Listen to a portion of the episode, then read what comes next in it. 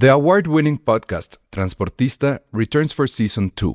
This time, we'll meet Beto Coral, who has lived his whole life in pursuit of one thing, justice for his father, a police captain.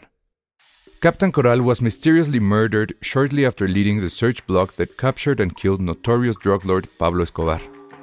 Listen to Transportista, Who Killed Captain Coral, available on the iHeartRadio app, Apple Podcasts, or wherever you listen to your podcasts. Hey, I'm Ryan Reynolds. Recently, I asked Mint Mobile's legal team if big wireless companies are allowed to raise prices due to inflation. They said yes. And then when I asked if raising prices technically violates those onerous two-year contracts, they said, what the f*** are you talking about, you insane Hollywood ass f- So to recap, we're cutting the price of Mint Unlimited from $30 a month to just $15 a month. Give it a try at mintmobile.com/switch. $45 up front for 3 months plus taxes and fees. Promo rate for new customers for limited time. Unlimited more than 40 gigabytes per month. Slows full terms at mintmobile.com.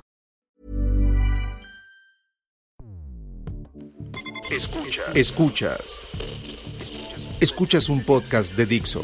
Escuchas Filmsteria con Penny Oliva, Alejandro Alemán y Josué Corro. Hoy nos acompaña Ale Castro.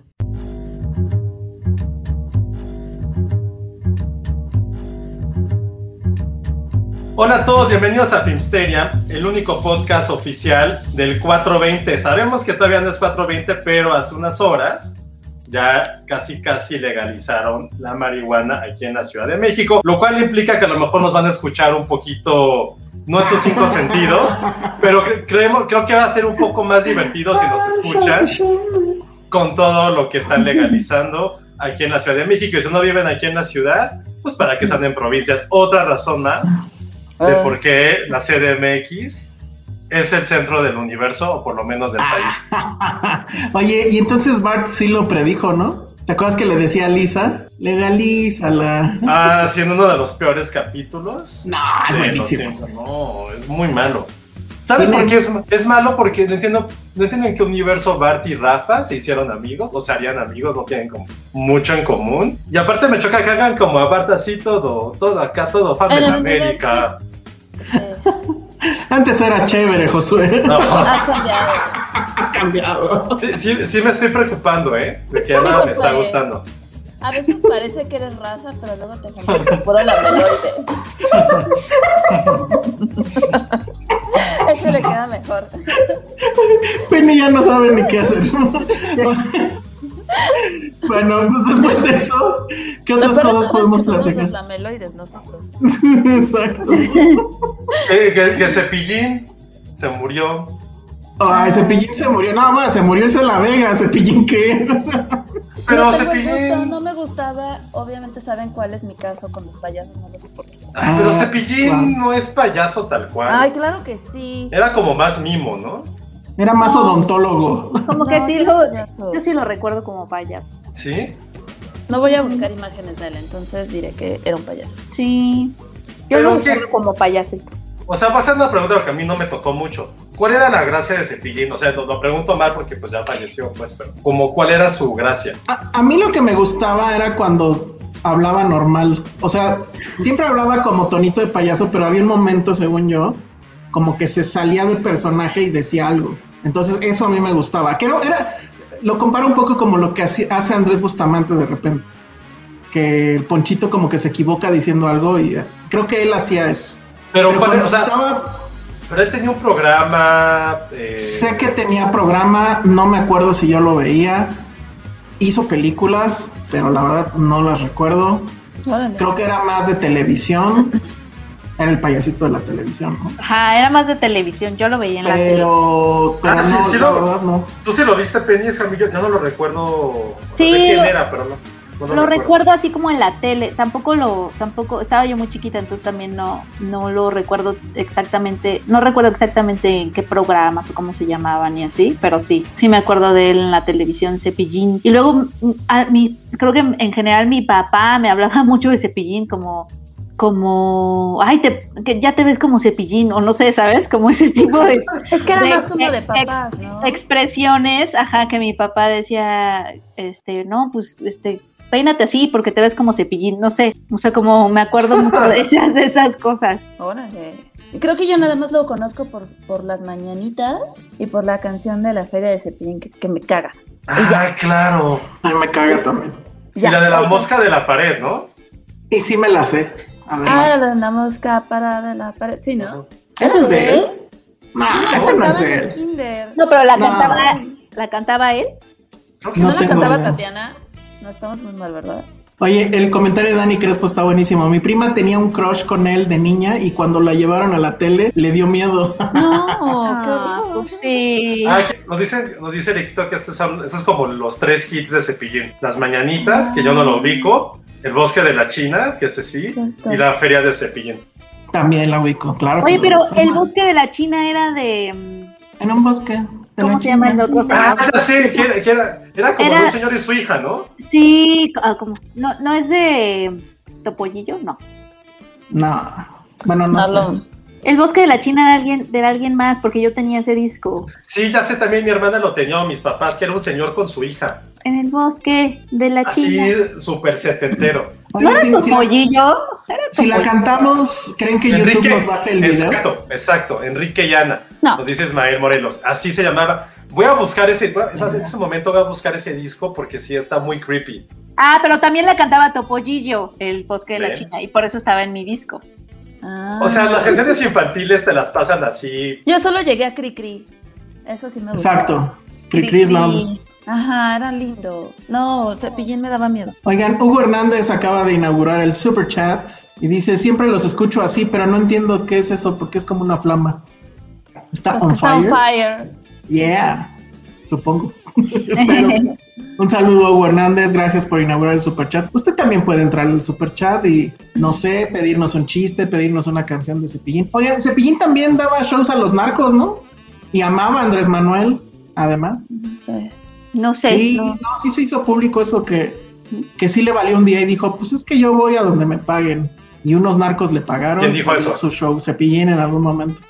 Oh, ¡qué miedo! Wow. Ajá, eso hacía. ¡Qué fuerte! Lo que sí, y algo que estaba muy cagado es que Cepillín era muy fan de una gran colección de tenis. ¿De cuál? De Jordan, de Jordan en específico. Ajá. ¡Wow! Muy coleccionista. Dije, y así como que, güey, ojalá no se herede. Y él era el protagonista de la mejor playera que... ¿Se acuerdan de la línea Naco? Sí. Que la verdad yo sí tuve. La de Cepillín. Era un clásico. Esa estaba buenísima. Sí, estaba muy buena. La de Cepillín sí la tuve. ¿Ya la tienes? No sé dónde está, pero sí se... Generación X total eso, ¿eh? Claro, total. Esa, de hecho creo que esa era de Diego Luna, ¿no? ¿No supone que él es el que puso el varo para sacar creo las playeras Naco? Sí. ¿Ah, sí? Sí, creo que sí. Obviamente inspirado en las Threadless, de las cuales Josué y yo éramos muy fan. No, Naco fue mucho antes. ¿En serio? No estoy tan seguro, ¿eh? Sí, no, Threadless empezó su moda como en 2006, 2007. Y Naco yo estaba, creo que en la prepa, cuando pasó eso, cuando estaban de moda. Sí, uh-huh. Sí, no, mucho antes. Pero había una tienda ahí en la Condesa, ya no me acuerdo. Oigan, pero también se murió Isela Vega y que creo que eso es más triste. Yo sé que para ustedes no les dice nada, para mi generación probablemente le diga poco. Siempre para la generación poco. Es que, ¿sabes qué? Yo creo que para la generación, o sea, los ¿qué serán? Centennials o millennials tal vez. Isela Vega es la abuelita que sale en ¿cómo se llama la película? De nosotros los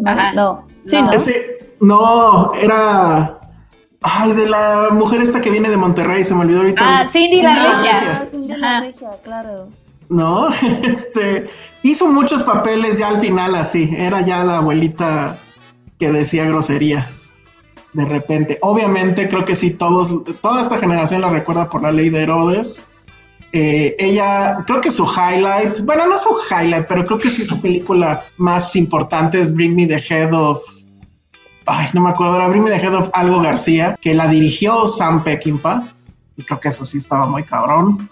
Ella, pues digamos que ya se encueraba desde antes de las vedettes y demás, pasó esa etapa también, y como su plumaje no era de esos, pues nunca se manchó y siguió, ¿no? Es una persona que... pues obviamente era muy contestataria, provocadora, sexosa, sexual, pero creo que siempre muy congruente con ella misma. Era Alfredo García, ¿no? Ah, sí, Give Me The Head Of Alfredo García. Y de hecho, pero estaba viendo entrevistas y vi que estuvo en el programa donde tú estabas, Penny. Pero no te tocó estar con ella. Sí, no me tocó ella. Sí estuvo, sí lo vi, ese programa donde estuvo ella. No recuerdo si fue el mismo año en donde recibió su Ariel de Oro, creo que sí. Probablemente. Ajá. Pero sí pero estuvo ahí. ¿Nunca te tocó entrevistarla entonces? Nunca me tocó entrevistarla, no. Yo no. También me estaba acordando de o sea, qué otras películas recientes, ¿en qué otras películas recientes salió? Y me acordé de que salió también en Arráncame la Vida, ¿no? Con su papel, es la que... Es como la chamana, es una chamana. Ajá, es como una gitana. Ajá, sí, la también. Que le echa el asunto de las rosas y que se va a poner toda caliente la otra, ¿o cuál? Es la que le enseña cómo sentir. Cómo sentir, exacto. Ajá, sí. Sí, es una divina, se supone. Pero sí le da las hierbas, según yo, al personaje de Ana Claudia Talancón. Ajá. No me acuerdo. Creo que sí le da al final para que le haga el té a su marido. Sí, es cierto. Ay, su marido es un asco, perdón. sí, lo es. Me hace asqueroso. ¿A ti tampoco te tocó nunca tener que lidiar con ella, Ale? ¿En alguna película o algo, no? No. Lástima, la verdad es que sí. Digo, ya la señora ya estaba grande, creo que tenía 80 años y creo que tenía 81, exactamente. Y pues sí, creo que tenía cáncer, entonces pues ya. ¿Cuál habrá sido su última película? Pues creo que La Casa de las Flores, ¿no? Pero ya no me acuerdo si era en la primera o en la segunda. Sí, se me hace que sí fue La Casa de las Flores fue después de Cindy la Regia, sí, ¿verdad? Sí, depende de qué temporada. Bueno, la segunda temporada, sí. Y estoy viendo aquí su en el IMDb, la última que tiene Cindy la Regia. Ah, bueno, perdón, es Cindy la Regia, luego La Casa de las Flores, pero no sé si era en la segunda, creo que ya salía en la segunda. Y luego en la segunda.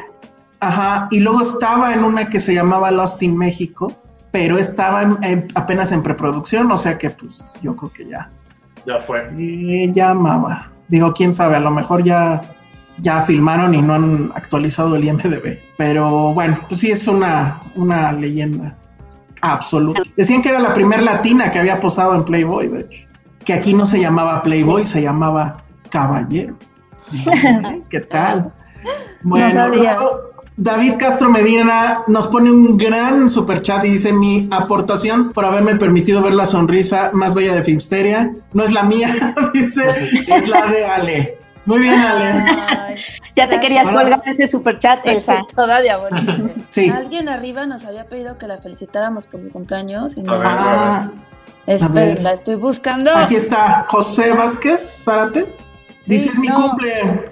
Es otro. A propósito de la legalización de la mota, saludos desde otra ciudad de mota, Denver, Colorado. Muy bien, José Vázquez Zárate. Feliz cumpleaños. Feliz cumpleaños. Sí, qué padre que vives en Denver. Yo quiero ir a Denver. Yo nunca he ido. ¿Se acuerdan de Denver? ¿Se acuerdan de Denver? ¿Cómo que de Denver? Se va a aventar un chiste. No, sí, Denver, el último dinosaurio. Yo sí me acuerdo de Denver, el último dinosaurio. Era la mejor. Sí, ¿qué? Yo sí me acuerdo de Denver. Era súper buen, era una gran caricatura. Solo tú ves cosas de dinosaurios caricaturizados, Josué. No, pero estaba padre. Mi hermana lo veía, tenía lentes. Fue incluso antes de Jurassic Park, mucho antes. Pero el dinosaurio comía algo, porque tengo el recuerdo de que comía cosas. Pues es que era como un niño, era como una... Es que es una película, ¿no? Una caricatura rara, porque era entre... chetos, no me acuerdo, porque era como medio salvados por la campana, como con esa estética que no sabes si eran los 80 o los 90 o esa época perdida. Y todo era como fosforescente, con rombos. ¿Pero era caricatura o era un güey en azul? No, era una caricatura. Que salía con unos niños, ¿no? Ajá. Como medio adolescentes, medio pubertos. Sí. Ajá. Sí, jamás. Yo soy de Denver, ajá. Mucho más relevante que Cepillín, pero bueno. Pues vámonos al primer tema, ¿no? Que creo que es el tema candente. ¿Sí viste el final de WandaVision? ¿Todos lo vieron? Sí. Muy bien, a ver, entonces yo recuerdo que Penny era de las que decía que sí le gustaba WandaVision. Sí. Entonces, si quieren que empiece ella y que nos diga, pues, ¿cuál es tu sentimiento final al respecto? ¿Te gustó el final? ¿Te gusta la serie? ¿Sabes qué me gustó mucho? Es que como que WandaVision cumplió muchas de las cosas que yo siempre deseé a la hora de ver una película de Marvel. Que era, uno, no que se saliera de la trama y no quería seguir la trama, ¿no? Entonces, básicamente Wanda hizo eso, como que vivió en la negación y entonces empezó a escribir sus propias historias y nos obligó a verlas, eso me encantó. Otra cosa que me cumplió es que a mí me chocan las peleas de Marvel, porque es como de, ya sabemos cuánto tiempo va a durar esta pelea, ya sabemos que... Sobre todo porque ves que lo habíamos platicado, y esa es mi mayor queja con Ant-Man and the Wasp, que eran peleas que eran bien fácil de resolver hablando... O sea, como que si se ponían a hablar tantito, ya no había necesidad de pelear. Ant-Man es tu coco, Penny. Exacto. Todos tenemos un coco, seguro. No me pregunten exactamente de los detalles, pero me acuerdo que el conflicto de Ant-Man and the Wasp y toda la pelea se podía resolver como hablando así 3 minutos. Y entonces llega Vision y nos ahorra toda su pelea hablando consigo mismo. ¿Para qué hablar si te lo puedes putear? O sea... No, es muy aburrido verlos pelear. Pero entonces Vision llega y le dice... hola, oye Vision, es que yo tengo que destruirte, oye, yo tengo que destruir a Vision, ajá, pero ¿habías escuchado, de la metáfora de metafísica que habla del barco del deseo? Entonces, se entienden perfecto y platican, ¿no? Filosóficamente, y entonces ya no hay pelea. Yo dije... Gracias, porque no voy a tener que chutarme toda su pelea, sino que hablaron, se entendieron. La pelea duró 30 minutos de los 50 del episodio. Pero pudo haber durado más. Un ratote. Lo agradecí bastante. Lo que he estado esperando siempre en las películas de Marvel, que es que hablen y me ahorren su pelea. Vision lo hizo consigo mismo. Amigos... Pero no dijo nada interesante, pero... Ahí el mensaje es, antes de que empiecen a lanzar golpes, confróntense a sí mismos. Como Vision habló consigo mismo, como que WandaVision me está dando todo lo que siempre quise en una película de Marvel, que es salirnos siempre por la tangente. Eso me gustó. Me gustó eso. Y me gustó también cuando harta exposición. Exacto. Capítulos redundantes, lo que siempre quise. Siempre quise que no hubiera peleas, que por favor, no es perfecta porque es de Marvel, pero la soporté. Scorsese se ríe contigo. Sí, tuve muchas cosas. La soporté porque hubo varias, primero porque los 3 primeros capítulos eran de otra cosa y eso fue maravilloso, y ya cuando empezó la trama, como de ahora sí ya nos vamos a meter a la trama de Marvel, Elizabeth Olsen se me seguía haciendo como bastante carismática, y esto va a ser súper controversial, pero sí lo pensé y tengo que ser honesta. Mi primer impulso fue pensar, porque obviamente también es como todo en Hollywood, también te lo presentan como una historia de empoderamiento, porque ella ¿estamos diciendo spoilers? ¿Es spoiler decir, ella ya se puede. Se puede decir que ella se convierte en lo que está destinada a ser, ¿no? Quiere decir que si toma el poder, entonces es una historia de empoderamiento, de Hollywood, de estas que realmente nos dan, de una mujer que no tiene ese poder y conforme pasa la historia lo toma, ¿no? O se empodera, que esa es la palabra de moda. Y va a ser muy controversial por lo que voy a decir, pero su arco de empoderamiento, en general las historias de empoderamiento me causan siempre conflicto, si quieren después platicamos por qué, pero ya si nos vamos a meter a un arco de empoderamiento, su arco de empoderamiento me gusta más, me hace mucho más sentido que el de Promising Young Woman. De plano, por... Ajá, entonces está controversial eso.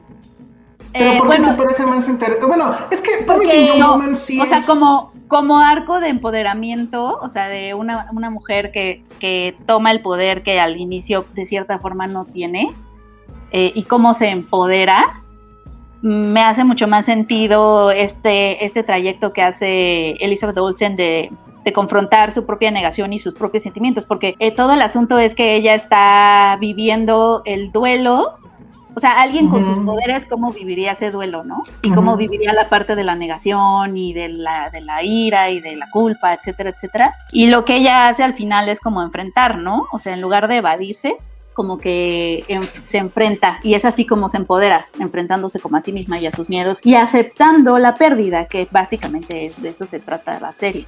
Y eso me parece... Se empodera volviéndose Batman, pues está mejor ser Batman. Es que justo eso no, a mí no me hace sentido. O sea, si puede ser alguien. Lo que pasa Batman. Es que lo que a mí no me gusta de Promising Young Woman, y creo que ese es su principal problema, es que no explora el dolor de su personaje. Y aquí sí, pues justamente ella se empodera explorando su propio dolor. Entonces me hizo mucho más sentido. Y me impresionó eso, porque jamás pensé que iba a ser jamás esa comparación en mi cabeza, ¿verdad? Pero es que yo creo que porque he estado pensando mucho últimamente en historias de empoderamiento y lo que nos dicen y lo que entendemos y lo que Hollywood entiende por poder también, ¿no? O sea, ¿qué es tomar el poder y por qué no lo tenías antes? Es decir, esas cosas.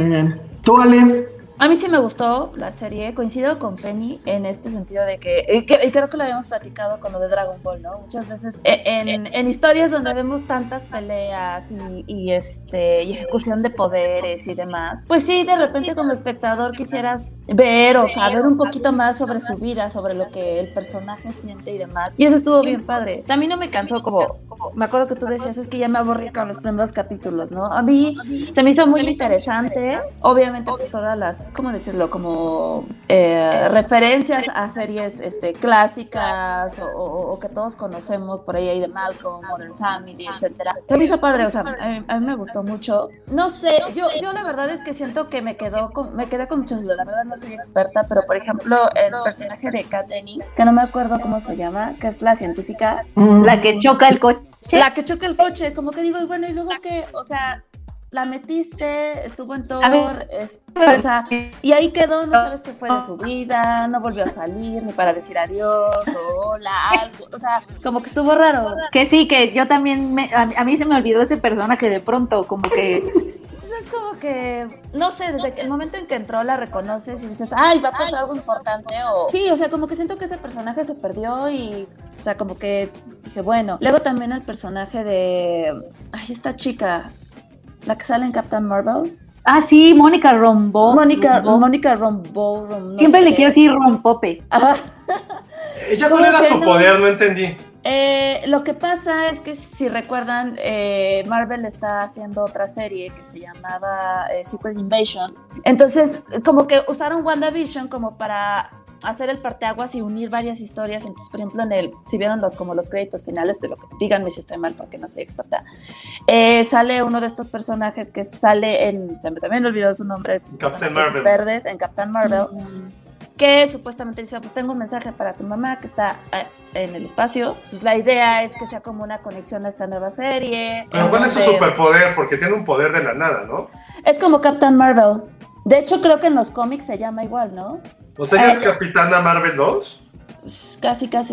Híjole, no, creo que estamos diciendo una barbaridad. Díganme si estoy mal, en serio, díganme si estoy mal porque... Yo no tengo idea, pero... Creo que ese personaje es de estos alienígenas que se cambian de cara. No, que salían en Marvel, en Captain Marvel. Yo había entendido que era la hija de la amiga de Captain Marvel. Sí. Ajá. Sí, es la hija de la amiga. Sí, pero entonces ella también tiene esos poderes y ella sabía que los tiene. Exacto. Es lo que no entendí, o sea, yo en la serie, si alguien aquí es experto, por favor, aclárenos. Se llama Ms. Marvel.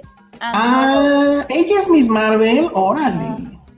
Pero es que ¿por qué? O sea, heredó los poderes, ¿por qué? Porque convivió con ella de niña. No sé, no entendí si los adquirió en esta onda de entrar y salir tanto del universo de Wanda o fue por alguna otra cosa, algún experimento, algo que nos vayan a explicar en la siguiente serie, no lo sé. Ahora Alan dice que es otra, que no, que Ms. Marvel es otra. A ver, olvídense de lo que sea. Bueno, el chiste es, ¿te gustó, no te gustó? Sí, me gustó. ¿Te la llevarías a cenar a esta serie? ¿Le dejarías llegar a primera y segunda base en la primera cita a esta serie? Yo creo que a primera. Rozando un poquito segunda base, ¿verdad? Ok. Sí, me gustó. Por entrar tanto al Hex se le cambiaron las células, pero ella no se sorprendió ni tantito, ¿no? Cuando le empezaron a pasar cosas, o sea, parecía que ya estaba acostumbrada. Heredó sin H los poderes por estar en contacto con los poderes de Wanda, dice Iván Chimal. Híjole, siento que WandaVision es entrar ya al mundo super clavado de Marvel.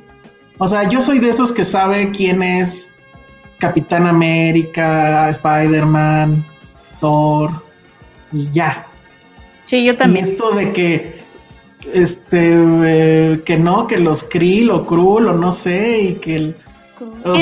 ¿Qué son los Krill? Ah, los que salían en Captain Marvel. Ajá, los que son... Ajá. Y luego que si iba a salir Mephisto, y que si... O sea, no, ya, yo... O sea, y Ms. Marvel... Bueno, medio sé quién es Ms. Marvel. Ajá, que es hindú. Yo sabía pero eso. Según yo leí que sí iba a ser Ms. Marvel ella. No sé. Pues no tengo idea, pero bueno, a ver, Josué, ¿a ti te gustó? Sí, es que siento que sí, ya es una clavadez a la cual yo ya no estoy invitado, ¿eh? O sea, ya no estoy en edad, francamente. Pero bueno, a ver, Josué, tú dinos, ¿qué te pareció al final? Bueno, aquí nos dice Alfredo López. Mónica Rambeau fue la primera Capitana Marvel en los cómics. Su poder es convertir su cuerpo en energía lumínica. Después cambió su nombre a Fotón. Ah, entonces sí es. Tú sepa Dios. Who cares? Okay. Frankly, who cares? O sea, bueno, no sé. A mí me vale. Josué, ¿tú qué opinas entonces? Yo le voy a hacer una pregunta. ¿No le decía Scarlet Witch a Wanda en las películas anteriores? No, nunca. ¿No? Entonces, ¿por qué yo sabía que era Scarlet Witch? Porque en los cómics. Ajá, en los medios se decía. Porque tú no estás adentro del universo.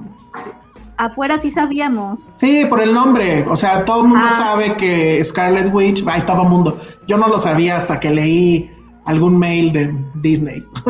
Pero bueno, sí. El chiste es que... Yo pensaba que se lo habían dicho en algún momento. No.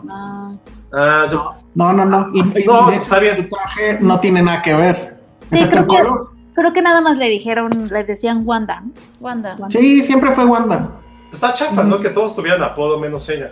Pero ahora ya tiene, y tiene traje de superhéroe, Está padre, ¿no? Sí.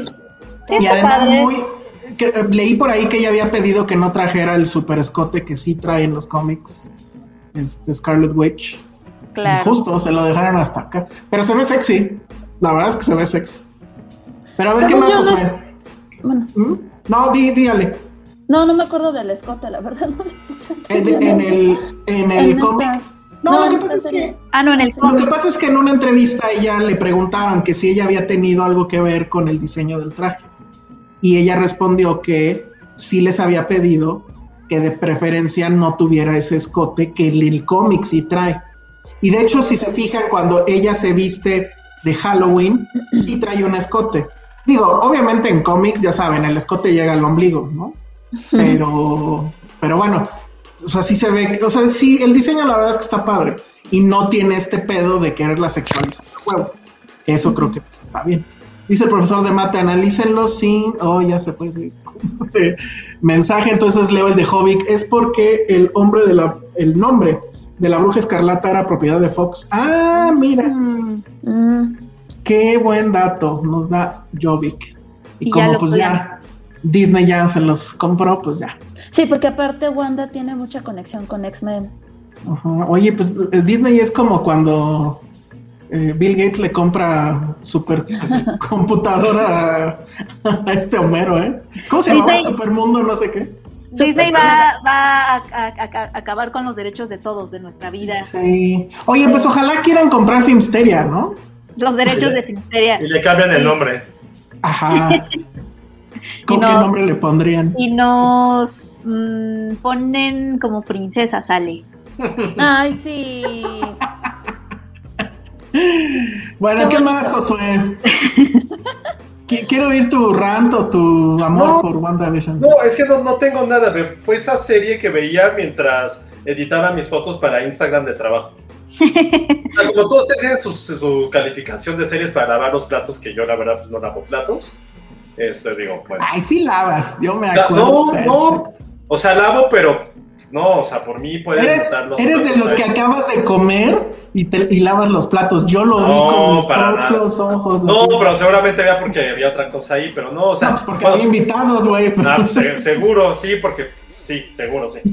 Pero, digo, como ustedes tienen esa clasificación de series para ver los platos, yo tengo las series que no me importan ni dicen nada en mi vida y que podría nunca más volver a ver. Son aquellas series que veo antes de dormir.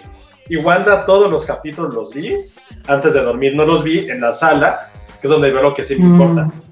El primero creo que sí lo vi, como no me interesó, no me llamó, no soy fan de los cómics, no me llamó la historia, no entendí la historia, no me importaron mucho las referencias que hacían, salvo a lo mejor un poquito lo de The Office al final. Entonces, la verdad, o sea, me esforcé yo demasiado en verle los puntos buenos, los cuales sí hubo. O sea, creo que a mí en lo particular me gustó mucho la construcción que hicieron, de decir los primeros 3 capítulos, o sea, ¿de qué carajos estás viendo? Y ya no me acuerdo qué capítulo es en el que ves el mundo exterior y entiendes todo. Eso a mí en lo particular me gustó mucho.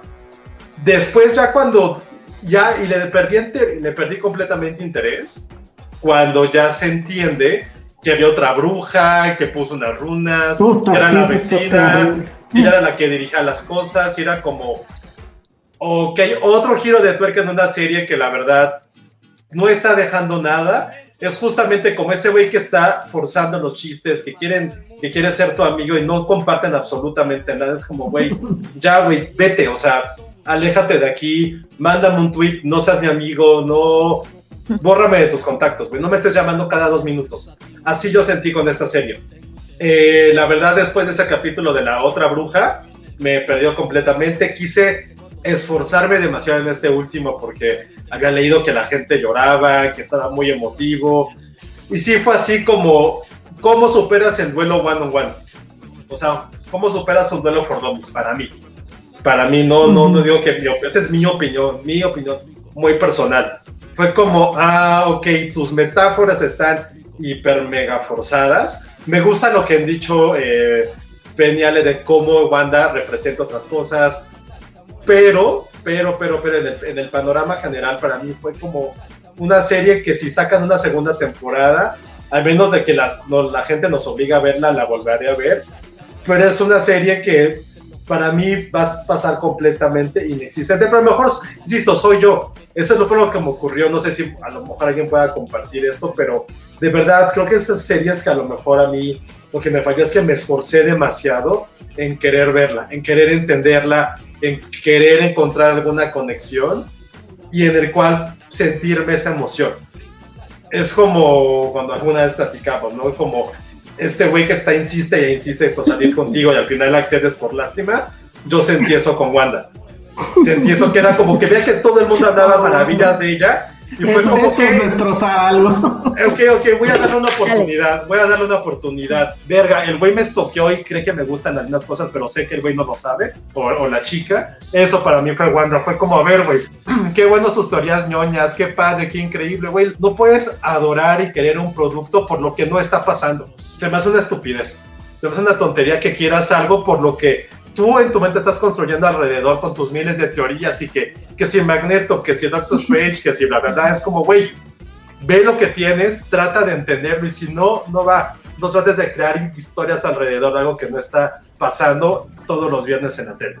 Entonces para mí creo que ni siquiera tengo un adjetivo de me decepcionó, porque creo que va más allá, ni siquiera me importó y no llegué a conectar con ella y no entiendo absolutamente el amor y el mame que hay alrededor. Lo respeto, qué bueno que todos nos hacen diferentes cosas, pero para mí fue eso, fue un esfuerzo innecesario que tenía que hacer los lunes o los martes, porque ni aunque me pagaran con, bueno, sí, si me pagaran con todos los tenis de Cepillín, la vería los viernes a las 2 de la mañana, pero ni aún así hubiera arriesgado mi salud, mi rutina, por ver algo que al final me lo spoilereaban y que no me interesaba en lo absoluto. Entonces, qué bueno que ya se acabó, qué bueno que no hablamos lo suficiente de esta serie, pero lo que sí voy a decir es que Elizabeth Olsen sí es un tesoro de nivel mundial.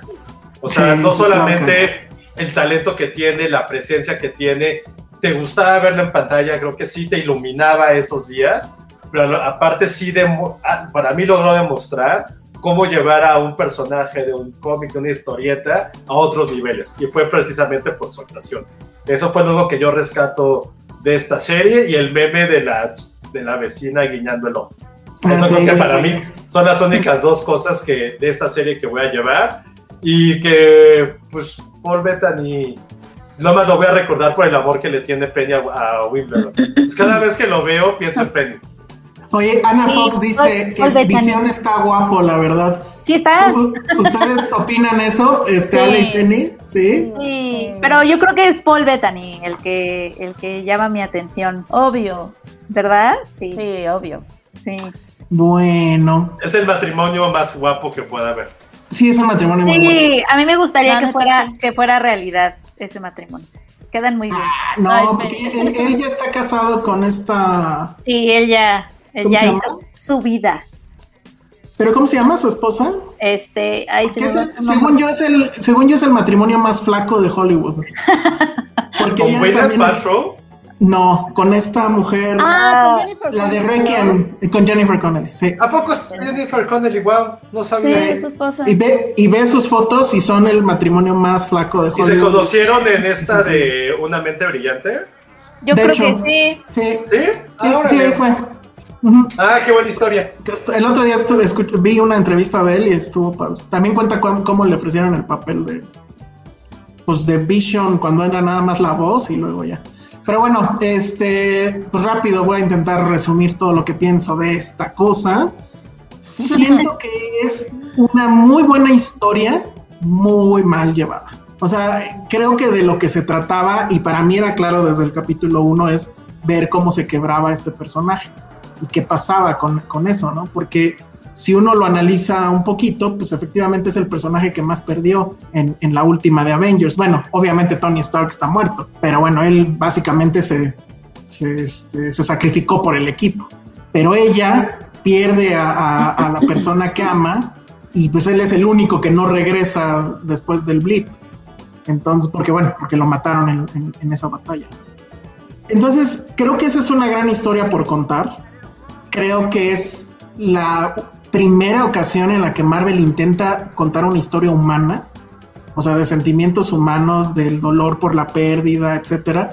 El asunto de la pérdida siempre ha estado presente y muy mal llevado, pero aquí la verdad es que creo que hay destellos donde creo que sí es emocionante en un sentido y conmovedor en otro, cuando ella va a la casa y sí, que abre la carta y construye la casa, y sí, yo creo que ese momento es muy cabrón, porque sí ilustra muy bien el sentimiento de cuando pierdes a alguien, que quisieras tener el superpoder para revivirlo y que el día de mañana estuviera aquí.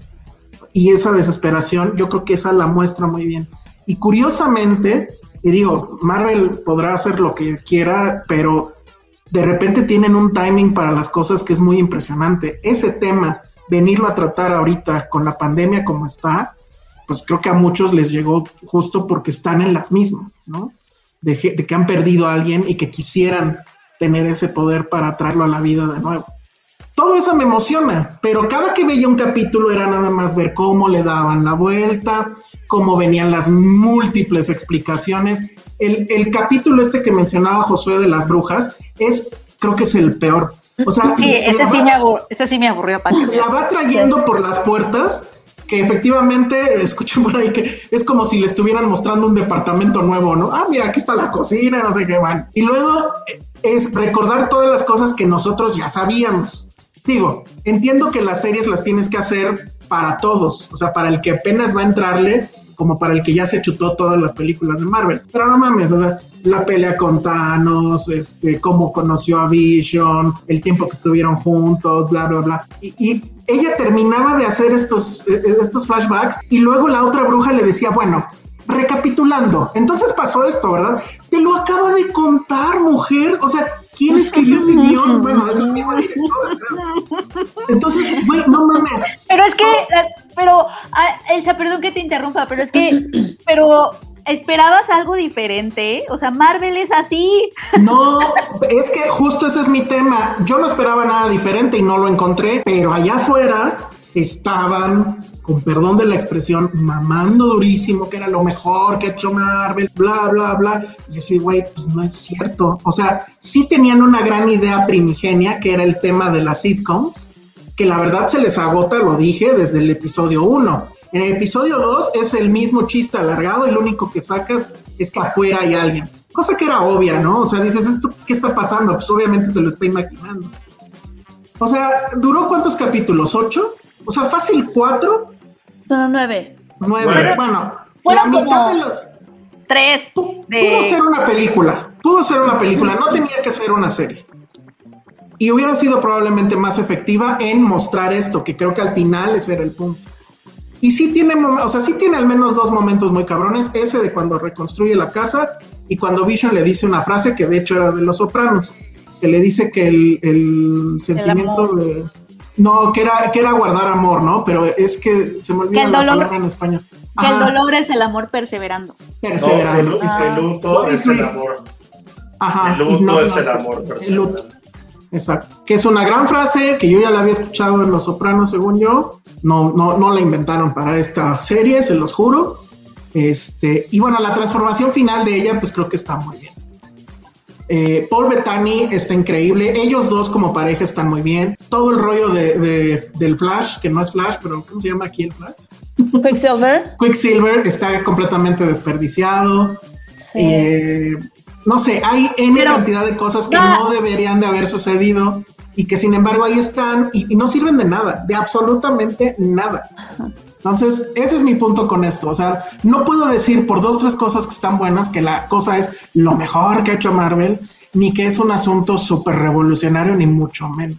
No, o sea, creo que la gran revelación al final es que ella, pues no sé, es que iba a decir cuando tiene un buen guión, pero pues no, esta no fue un buen guión. No sé qué pasó, pero dense cuenta cómo Marvel desperdicia talentos, porque yo no daba un quinto por ella, después de haberla visto como en 3 películas de los Avengers, y aquí sí ya es un personaje importante que sí quiero saber qué va a pasar con ella después, pero es hasta ahora. Y Paul Bettany la verdad es que siempre ha tenido un carisma que no sé cómo definir, como una parquedad nerd o no sé, lo hace increíble. Entonces, sí, es como nerd, justo. Sí, es como un nerd, pero... Un nerd sexy. Pero sexy, pero caballeroso, pero, ¿no? Algo así raro. Muy, muy británico él. Exacto. Sí. Dulce. Sí. Creo que la palabra probablemente sería famélico, tal vez, pero bueno. Entonces, para mí es eso. O sea, yo no veo su gran serie, pero entiendo además, y entiendo muy bien a las personas que les llegó por ese tema. O sea, ahí sí no puedo decir absolutamente nada. Pero si la analizas en frío, pues la verdad es que tiene muchas broncas. Pero bueno, ya pasó. Sí. Ah, yo sí siento que es de lo que menos me ha aburrido de Marvel en la vida. Sí, es que sí no te gusta Ant-Man. Sí le veo bastantes bondades, porque Ant-Man es una cosa que pudo haber sido un mail. O sea, un mail. O sea, un mail en donde me digan Ant-Man and the Wasp, esto pasa. Perfecto. Me divirtió más esa escena que Penny odia que todo WandaVision. Exacto. No, WandaVision tiene muchas, tiene cosas, ajá, tiene cosas entretenidas. Sí, creo que no. Bien. Sí, ¿No te gusta Morrissey? ¿No te gusta Morrissey? No está tan mal, o sea, sí creo que es de las mejores cosas que le he visto a Marvel. Y eso no quiere decir que sea revolucionaria y que sea una obra maestra. Yo nunca dije eso, pero sí es muy chistosa, para mí es muy chistosa. A mí Ant-Man 2 me hizo orgulloso de ser mexicano.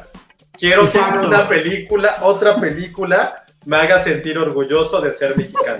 Sí, bueno, la única parte de Ant-Man que está chistosa es esa, ¿sabes? Sí, la neta sí.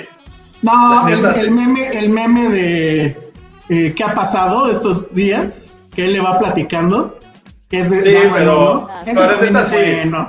Tienes razón, Penny, lo más rescatable de Ant-Man 2 y es eso. Ant-Man 1. Y por eso la amamos. Ant-Man 1 sí me entretuvo, para que vean. Dice Silvia Lovera, Wanda estaría en el chat de Filmsteria opinando de sus series favoritas con nosotros. No creo, No sé, yo creo que ¿quién sí sabe? Bueno, no sé. Bueno, también estuvo esta explicación de por qué porque al principio ella creó como su universo basado en series, o sea... Está súper gratuito y baratísimo, Está muy... Sí, justo como que... Otro episodio que se pudieron haber ahorrado, eso no sí como de güey. Pues obvio era fan, en algún lado las tuvo que ver. Ya para cerrar el tema... no está peor que muchas cosas que Marvel hace. O sea, es que entiendo que no sea una serie revolucionaria ni nada de eso, pero de verdad creo que está un... O sea, las cosas más bajas de Wanda creo que están promedio con muchas cosas que hace Marvel. Puede ser. O sea, la verdad, ¿cómo se llama hasta la otra mujer superheroína que me cae muy mal? Captain Marvel, Captain Marvel, toda esa película está peor que esta serie. O sea, bueno, verdad, es que yo es por la actriz nada más, o sea, no me caí. Pues nada más por eso, pequeño detalle. No me cayó mal. De aquí pase lo que pase, o sea, puedes odiar la serie según yo, pero Elizabeth Olsen la terminas amando. Y obviamente, porque además sí queda demostrado que ella es el personaje más poderoso de ese universo. Se veía desde Endgame, porque ya ven que en algún punto casi se putea a Thanos ella solita. Ya no me acuerdo qué pasa que bueno, pero sí, ella es más poderosa que Doctor Strange, pero según yo no es más poderosa que Captain Marvel. Doctor Strange es el hechicero supremo, ¿verdad? Que es la siguiente película ya. Donde van a salir ellos dos. Ya entendí ese diálogo, gracias. Muy bien. Bueno, pues entonces ya dejemos WandaVision. Supérenlo, nerds. Y ¿qué quieren que hablemos? O quieren, a ver, ¿qué quieren? El unboxing de la caja de Paramount, que ya está aquí. A ver, vamos a... Sí, pues ya. No sé cómo hacerle para que se vea grande. A ver si José me ayuda. Arrastras la cajita de Paramount al centro. A ver. No es cierto. ¿Tú sabes cómo, Josué, o lo dejo ahí? Sí. A ver, vas. ¿Quieren sí ya de una vez el unboxing? Sí, ya lo sacaste ya de una vez. Bueno, ya, a ver, pues entonces nada más que Josué me ayude a que se vea. Dijo, iba a hacerlo otra vez. Bueno, ándale, exacto. Entonces, a ver, vamos a ver. Espero que no se arruine mi tinglado. Bueno, aquí trae una bonita frase que no voy a leer. El chiste. ¿Qué dice? Algo pues dice, resto. Estás listo para una noche de entretenimiento, pero no sabes qué ver. Entonces este kit es supuestamente para eso. Para este kit, otra vez mencionarlo, nos lo manda la gente, los amigos de Paramount. Déjenme abro. Ahí está. Vayan describiendo para los que nos escuchan, porque si no está muy aburrido. Es como una caja que se abre en 4. Ajá. No, o sea, esta es muy compleja. Es y tiene una caja con cajitas. Ajá, es una caja que tiene cajitas. Entonces, tenemos 1, 3, 4, tenemos 5 cajas. Una dice, esto es para una cita, esto es para un corazón roto. No, okay, cada cajita es para el mood en el que estás. Entonces, usuario, ahorita Elsa, tú que los tienes ahí, lee qué dicen las frases. A ver, dicen cuál quieren que abramos. Esto es para una cita, esto es para un corazón roto, esto es para cuando estés indeciso, esto es para diversión en familia o esto es para una aventura. Entonces díganos en el chat. Y esa idea la tuvimos en Cinépolis Click en 2013 y nunca se llevó a cabo. Es exactamente lo mismo. Si nos estás escuchando en algún momento de la vida, querida Gaby Faure, ¿te acuerdas que la propusimos y nos las bateó la peor jefa que hemos tenido en la vida? ¡Uy, Josué! Nunca sabes cuándo te puedes encontrar con la jefa. No me importa, espero que en la vida nunca la van a encontrar. Es la peor jefa y gracias a ella, gracias a Gretel, aprendí a la persona que nunca quise ser en la vida laboral y nunca la he vuelto a hacer. La odio. Bueno, muy bien. Qué bueno que nos esté escuchando. No me interesa.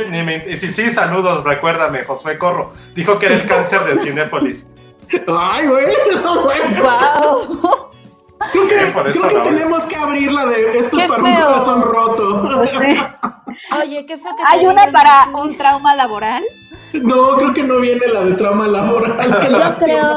Es que los jefes sí te trauman, los malos jefes. Sí. Entonces sería para el corazón roto. ¿Sí? A ver, vamos. Si no te rompen el corazón, te rompen la cabeza, pero sí. A ver, vamos a ver. Tan, tan, tan. Tan, tan. Y aquí dice... Chachán, chachán. Ah, ¿qué películas para ver con el corazón roto? Para curar un corazón roto. Es de la Malinche. Black Monday, No Activity y S-MILF. Que no las conozco, la verdad. Pero tampoco. Sí, no es eso. Perdón que lo diga. ¿Pero qué trae la cajita? Es lo que estoy intentando ver. La cajita trae unos pañuelos. Ah, bien. Y trae una cuchara para el helado. No manches, eso es una gran... Seguro traía helado él, si lo llevas ahí como una semana ya se derritió. Exacto, ya se... Bueno, entonces aquí estaba la cuchara para el helado y aquí están los pañuelos que dicen para limpiar las lágrimas. Muy bien. Entonces, bueno, ya, ya... estoy triste no como helado. Dice, nosotros también hemos estado ahí de sabate, disfruta un helado favorito y repara tu corazón. Muy bien. Ok, ok. Esas son las series, entonces ya sabemos por dónde van, ¿no? Oye, pues, y sí, pregunta, ¿esto lo vamos a regalar a alguien del público? Pues si quieren, no sé, eso lo podemos decidir al final. Tal vez alguien que dé un superchat, no lo sé.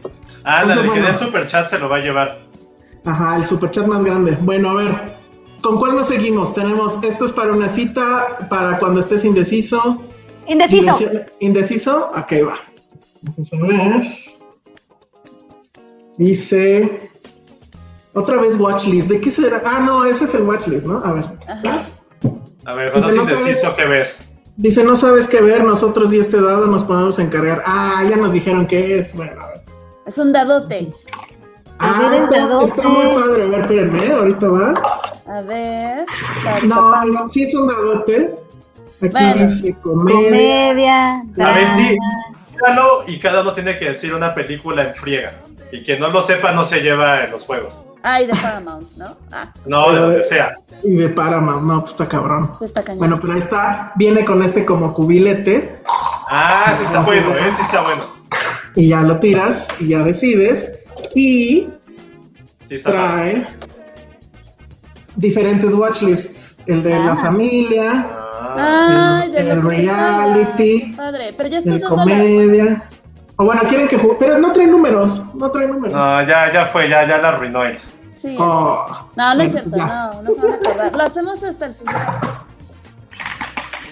Bueno, ahí está el cubilete. Eso era para los indecisos. Ah, luego, ya, aventura, ok. A ver, aquí está aventura. Dice Nora Rodríguez que es básicamente una subasta para llevarse ese paquete. Pues sí, prácticamente ¿sí? Es una subasta. Dice, embarcas en una aventura. Misión Imposible 2012, Ray Donovan y NCIS. NCIS. O NCIS, esa no la he visto yo.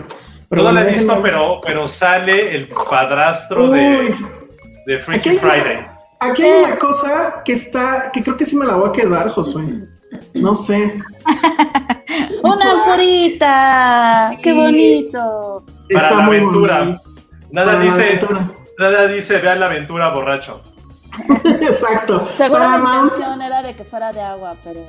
Paramount nos está sugiriendo ponernos ebrios. Luego trae esta bolsita... que es el kit de supervivencia para expediciones. Supongo que aquí echas la anforita. Ay, ya se cayó. Y luego, tus calcetines para el frío de Paramount. Esos son para Penny, ¿no? Como que siento que Penny sería feliz siempre en calcetines. Y además azul es pitufo, entonces está bueno. Los calcetines, amo los calcetines. Esta cosa que supongo usa la gente aventurera y que yo no tengo idea qué es. Pero es como un ganchito. Sí, es para que pongas ahí tu termo. Tu botella de agua. Ah, y lo pones en tu cinturón. Sí, o en la mochila. Miren, luego les digo dónde se pone, pero pues sí, y cómo se llena. Pero este sí es un gran obsequio. Bueno, entonces eso fue lo de aventura. Nos queda diversión en familia o para una cita. Diversión en familia. Sí, dejemos la cita al final. Sí, porque seguimos en horario familiar. Probablemente sean condones. Sabemos que sí. Aquí dice tiempo en familia, las tortugas ninja, camp, no sé qué. Mira, los pitufos, sí le atiné, eran de ellos, qué bueno. Entonces, vamos a ver qué hay aquí. Órale. Bueno, aquí hay un frasco, ese sí, lleva una semana aquí, pero pues ahí se ve, son palomitas. Claro, muy bien. Está bonito, muy bien. Ya me llené aquí de cajas. Ahorita que regrese la cámara a mí, van a verme con puras cajas. Y luego tenemos esta que es para una cita. Para una cita. Es algo... Está pesada esta caja. Oh. Y el mood que dice es el watchlist Strange Angel, The Handmaid's Tale. Híjole, esa no es para cita, amigos. The Affair y Vanilla Sky. Bueno, no, ¿saben qué? Yo sí la vi en una cita, pero vi la película. Hay una película. ¿De cuál? Hay una película de The Handmaid's Tale y yo sí la vi en una cita. ¡Órale! Ok. Bueno, y aquí dentro hay otra caja que pues ya con lo que aquí dice, tú enciendes mi fuego. Tú enciendes mi fuego, Dios. Entonces creo que ya sabemos qué es. Aceite para masaje. Ay. Exacto. Es un cirio pascual. Bien. Que huele bastante bien, de hecho. Y aquí tengo otra cosa. Híjole, yo creo que estos sí son condones, ¿no? ¿Sí? No, no es cierto. Son cerillos. Pero son de un motel, ¿no? A ver, voltea, no deben ser de un motel. Son de motel. Sí, motel kinky. Haz una chispa kinky. Entonces, bueno, ahí está la vela. Para que todo esté aromatizado. ¿Se acuerdan cuando los moteles regalaban ese tipo de cosas? No sé de qué hablas, Josué. Cuando los moteles regalaban sí te regalaban esos como cerillitos. Yo me acuerdo de eso. ¿Te los regalaban o los agarrabas de tu cuarto? Si estaban para tomar, pues. Bueno, pues esa fue la caja misteriosa de Paramount Plus. Estuvo muy padre. Estuvo bueno, ¿no? Sí. A ver, ahora sí que regrésame la cámara, Josué. Vamos a dejar aquí el logo, no que cosa nos regresa. Y bueno, yo ya probé un poco la plataforma, pero no sé si quieren que igual aguantemos el review, porque todavía tenemos muchas cosas. Sí, mañana. La próxima semana. Sí, y yo creo que mañana o el viernes probablemente, sí voy a hacer una lista de 10 cosas que sí deberían de ver en Paramount Plus, que sí están muy, muy buenas. Así que lleva mi sello de certificación. Y pues sí, vamos a hacer un texto sobre qué encontramos, qué temas técnicos encontramos, cosas que no nos gustaron, cosas que sí nos gustaron. Por ejemplo, el precio es una de ellas, creo que está en $89 al mes, creo. Entonces es de las plataformas baratas. Entonces, bueno, pues ahí estuvo el unboxing. Ajá. Pero vamos a ver qué tiene por esos $89. Exactamente. Sí, les vamos a decir qué tal estuvo. Entonces, bueno, pues eso lo veremos la semana que entra. Muchas gracias a Paramount Plus por enviarnos esta cajita. Y ahora nos vamos. ¿Qué quieren? ¿Príncipe de Nueva York o Raya? ¿Tú viste Raya, Penny? No he visto Raya.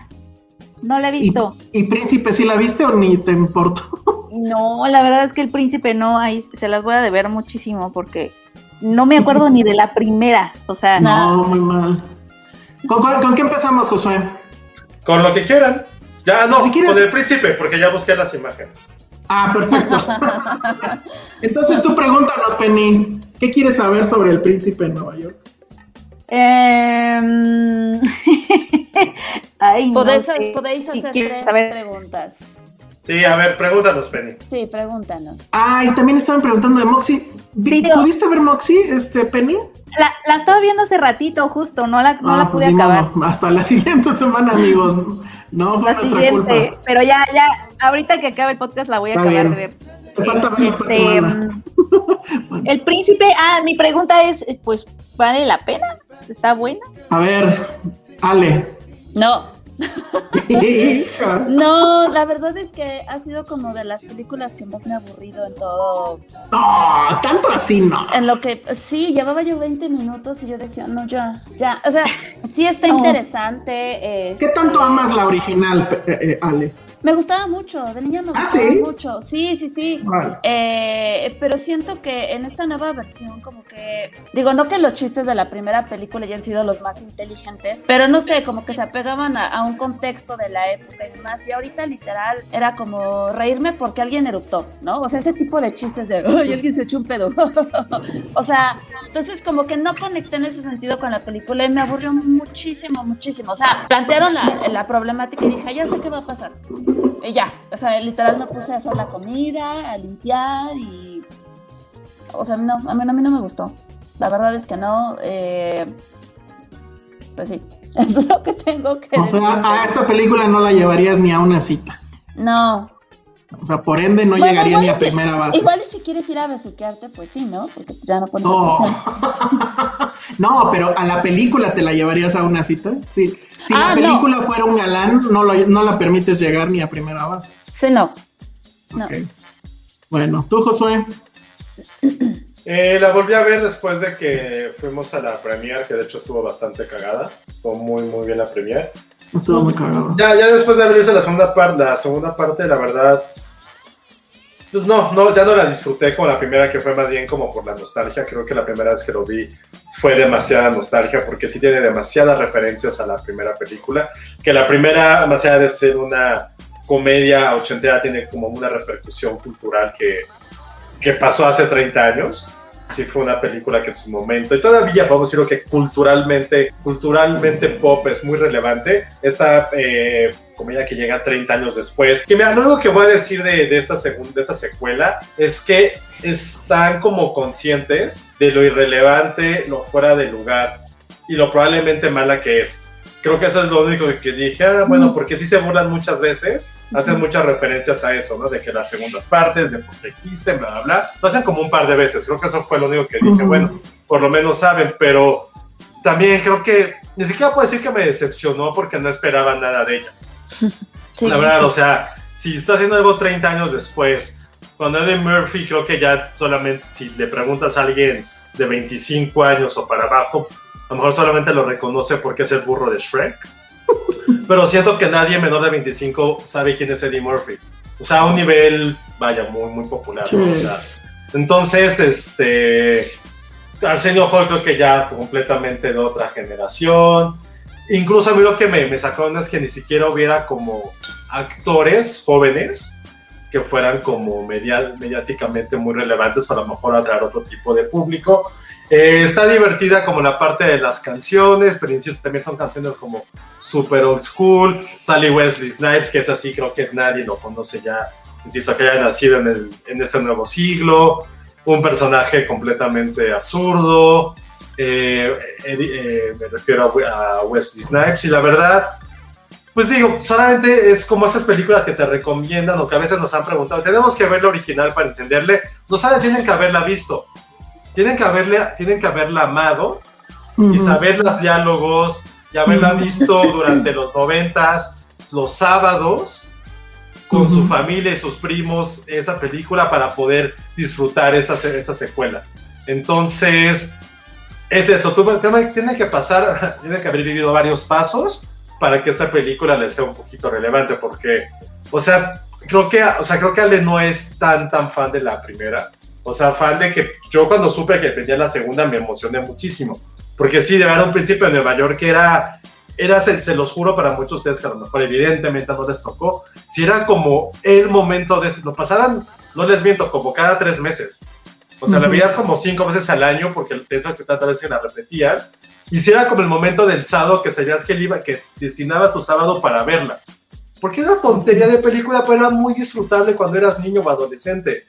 Y si no pasaste por ese proceso, esta película, pues sí, la verdad, no solamente raya en lo absurdo en muchas cosas, no te dice absolutamente nada. Entonces, sí, creo que tuvieron que haber visto la 1, tendrán que gustarle, y ya con eso va a tener como un poquito más de puntos para poder disfrutarla. Pero en sí, la película no aporta absolutamente nada nuevo.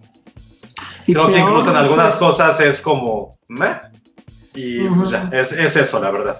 No, y todavía súmale Penny, que obviamente se sube al feminismo, porque resulta que él tiene 3 hijas, pero necesita que un varón sea el heredero al trono, porque así son las cosas, ¿no? Yeah. Obviamente, pues va a haber ahí algo que va a cambiar, pero bueno, pues está ese tema porque 2021, ¿no? A mí me gustó el principio. Y me gustó porque, o sea, al final el tema es, a ver, ¿cómo le hacemos para hacer una secuela de una película de John Landis? Estamos hablando de un director, pues la verdad es que bastante transgresor, de los 80, que tuvo películas legendarias y que tuvo un videoclip que a la fecha sigue emocionando a todo mundo, que pues es el de Thriller. Y bueno, y era una película que rayaba un poquito en lo guarro ochenteroso, le llamo yo.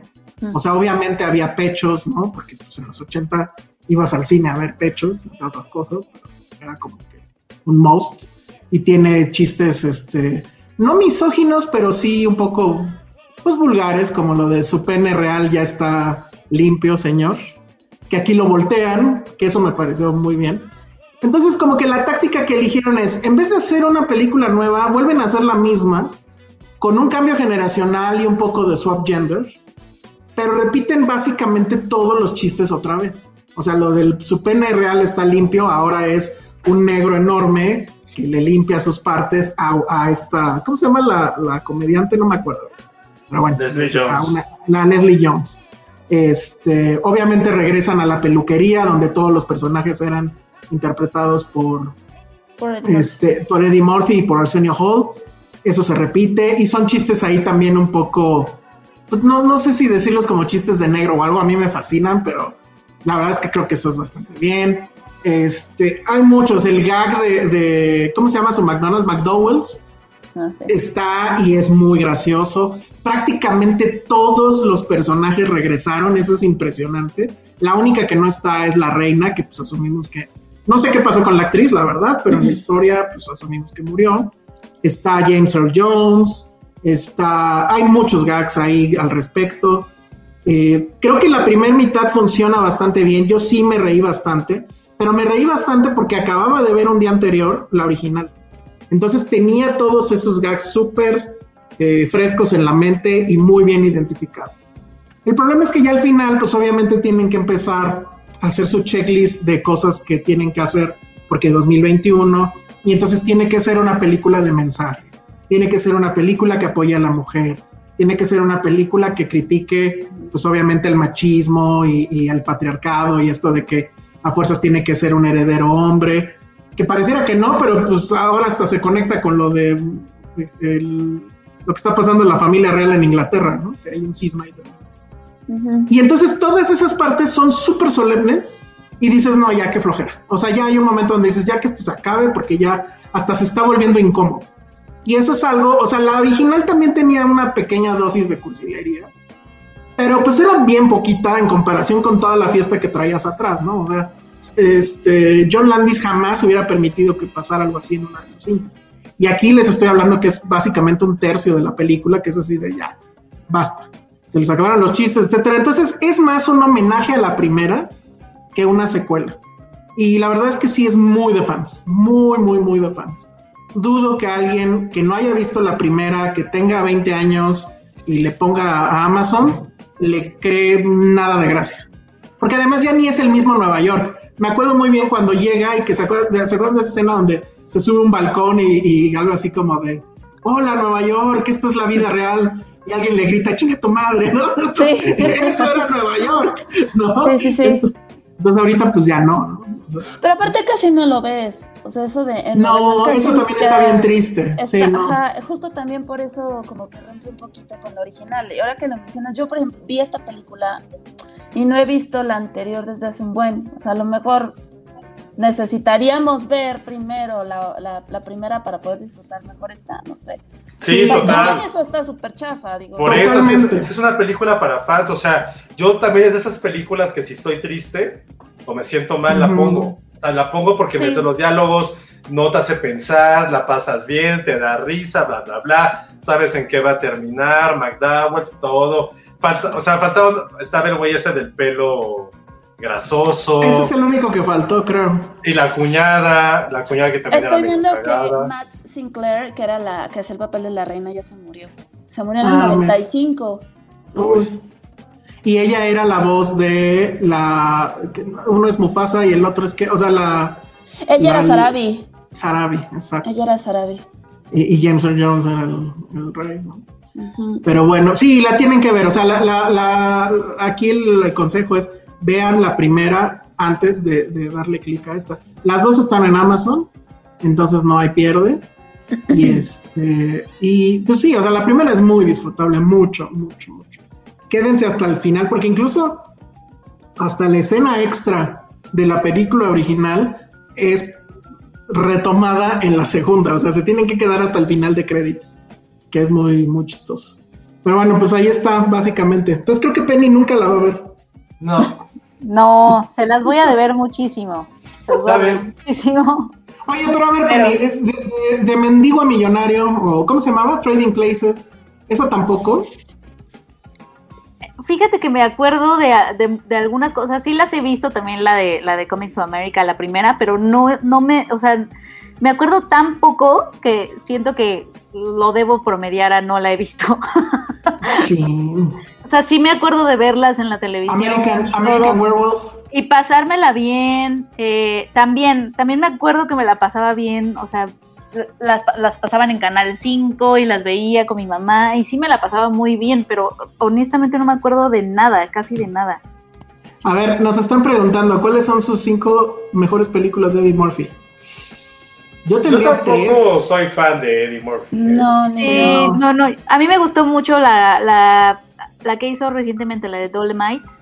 Esa me gustó, la disfruté. Sí, a mí también, pero...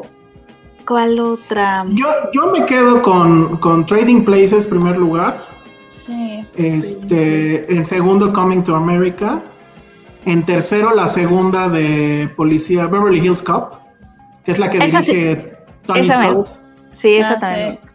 Sí. La primera es muy mala, no me gusta nada. La segunda es esa y la tercera justo es de John Landis. No la recuerdo mucho, pero todo el mundo dice que es horrible.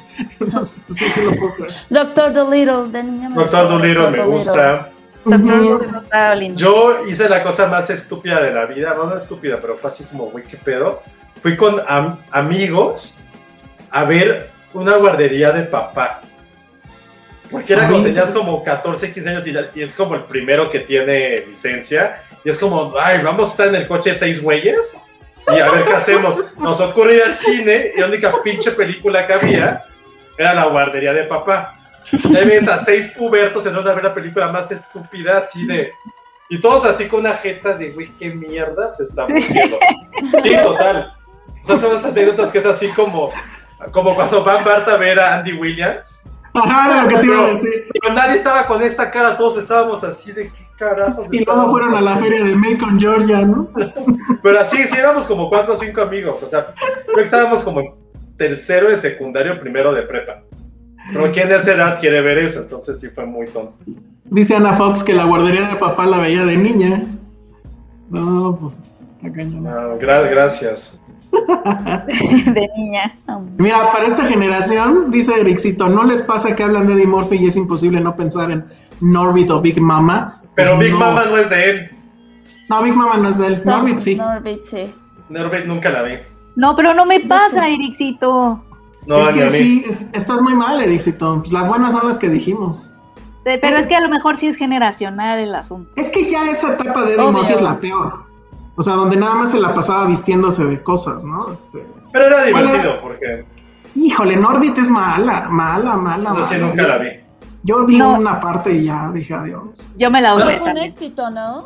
Sí, sí fueron un éxito, pero sí era ya de... Ya llevaba 5 racis al hilo, entonces ya... Lo peor la es mansión que ya... embrujada nunca la soporté. Nunca. Yo nunca la vi. No, ni la vi. No, cero me gustó. Tampoco lo peor es que ya vi hace como 3 años La Guardería de Papá y dije, güey, sí está bonita. Es muy bonita la película, la neta, está padre. Ya la viste así. Sí, ya estaba así. como Nelson, muy bien. Y que después hubo una segunda parte, pero ya no sale Eddie Murphy. Órale, no, pues ni idea. Oh, este superchat ya lo había yo leído. Pero lo que sí va a decir la peor es para hacerlo de Eddie Murphy, que creo que, y perdónense que eso también me va a dar muchísimo odio, siento que es transgresor, es casi un insulto a Dios, es como escupir a la Virgen María, ver Shrek en español, porque no aprecias la calidad y el genio que es Eddie Murphy como comediante. O sea, hay mucha gente que a lo mejor no conoce a Eddie Murphy, de todos que están escuchando, dense la oportunidad en serio de ver Shrek en inglés, uh-huh. y que toda la película es Eddie Murphy haciendo la voz de burro, pero con bromas muy muy finas, casi todo es improvisado con Mike Myers, y ya después, o sea, sé que todo el mundo ama a Derbez, qué bueno, pero mi gran problema que he tenido con Shrek en particular es que siento que Derbez vulgarizó de una forma muy insultante ese burro que tiene de Shrek. Porque el burro de Shrek en inglés, o sea, sí es bien vulgar en español. No, no es vulgar en el sentido que es soez o prosaico, pero que es así como un burro así como barrio, así. Barrio, exacto. Barrio, pues, o sea, barrio bajero, que te vas, que sabes que te vas a saltar. De Queens, ¿no? De Queens. Pues más como de Bronx, más como así, feo. O sea, sí, es un burro gañán. Ese es, eso, es un burro que ya valió madre, mi gente. Es ese tipo de burro. La neta, perdón. Es ese tipo de burro. Y el Harvey de Mac, el de Eddie Murphy, es un burro inteligente, es un burro como fast talking, es un burro que está así, que está como siempre como con el chip y que se trae a todos como tontos porque así lo hace. Entonces, si no conoces a Eddie Murphy y otra como mucha gente preguntándonos, nada más, en serio, dense esa hora y media de disfrutar lo que hace en inglés. Porque todo es improvisado con Mike Myers. Entonces se me hace algo genial a nivel de actores de voz. Se me hace para mí mi favorita. Que no les quede esta imagen de que Eddie Murphy X. O sea, sí, en la parte de humor de stand-up y todo lo que hizo en Saturday Night Live, la verdad es que el tipo es brillante. El problema, pues, es que sí vino como que la fama, no, o sea, no rápido en el tiempo de vida, sino que de repente tuvo hitazo tras hitazo en cine. Y eran buenas películas, Trading Places, Coming to America, lo de Beverly Hills, o sea, que bueno, Beverly Hills fue una locura, era una, o sea, todos reconocen el o sea, yo lo conocí primero en Los Simpsons. Ah, ¿sí? ¿En serio? No, bueno. Claro, yo jamás he visto Policía en Beverly Hills, jamás la he visto. Salía en la tele también. Sí, salía mucho. Yo lo vi en la tele. Y nos pregunta Alice si eres standupero. De hecho, no solamente eres standupero. Tiene el récord del stand-up más vendido de toda la historia. Que fue como sale con el traje rojo, ¿no? Ajá, que es como del 86, 87. Si me dice que ya con toda la inflación y todos los standuperos que han surgido en los últimos 30 años, ese de Eddie Murphy sigue siendo el más vendido de toda la historia. Y además, obviamente, pues traía toda una carga política por el asunto del Black Power y los derechos de la comunidad. Sus sketches en Saturday Night Live, muchos están en YouTube, búsquenlos. La verdad es que es un grande. El tema es que sí fue una carrera de muchos años que de repente siento yo que se estancó en una fórmula, que era la fórmula de la broma soez, de los chistes de pedos, de vestirse de señora, sí, que es cuando ya, sí, o sea, la decadencia.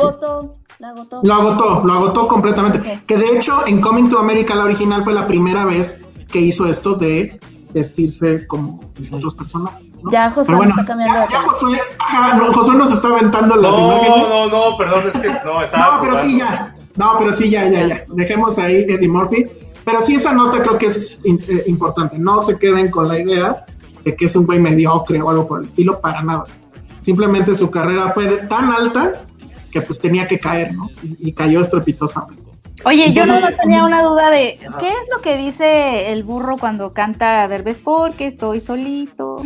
Creo que canta la de One, ¿no? One is the loneliest number. ¿Cuál canta? No me acuerdo. Esa es mi duda. Según yo, canta la canción esta de no sé si es de Amy Mann o la original, pero es la que sale en Magnolia.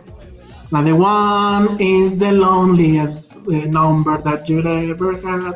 Two can be as many as one. O sea, siento que el éxito de Derbez en eso es porque dice elígeme o pregúntame en algún momento, y como que todo dijo, es como su personaje, dice, es como que ya. No, y eso todo el mundo lo aplauda. Ah, puta, ese momento para mí sí fue como el que dije, en la maldita vida veo. Y que otra película. Me acuerdo que qué bueno, bravo. No me acordaba. La banda que cantaba esa canción demandó a la película porque fue como de güey, o sea, nunca me pediste usar mi canción para decirla.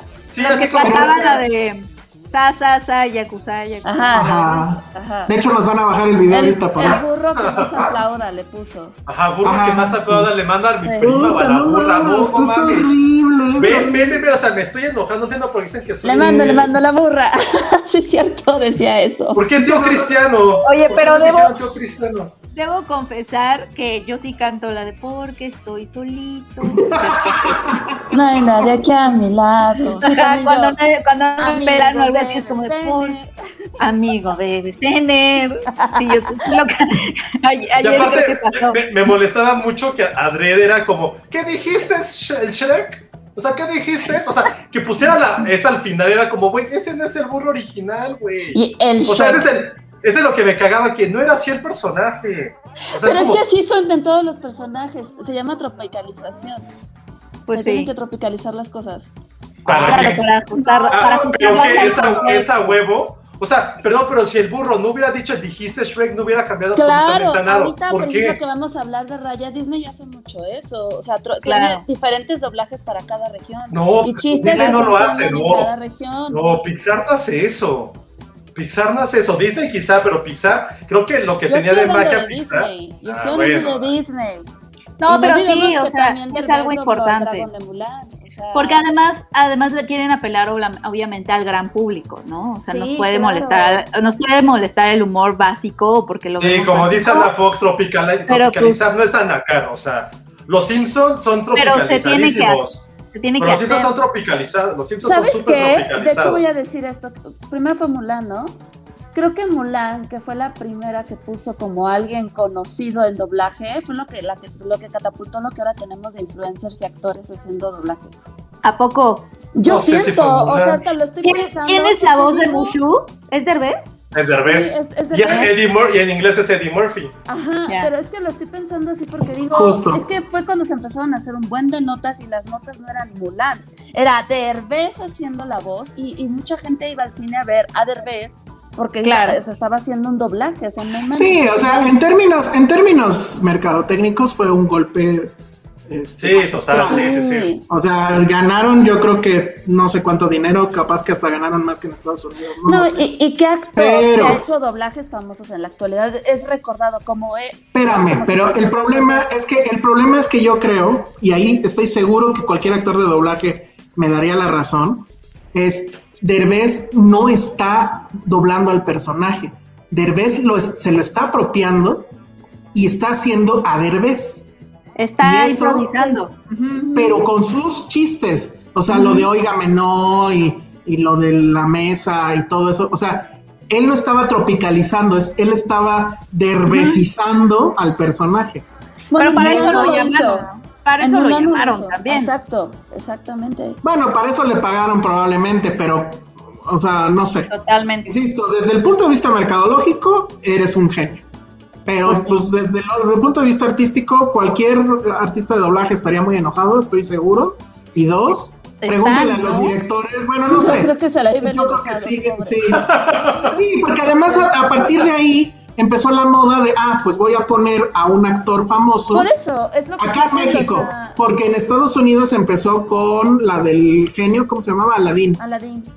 Porque estaban muy enojados que este hombre fuera el que hiciera el doblaje. Pero es distinto. O sea, el de Aladín sí me gusta más el doblaje en español a mí.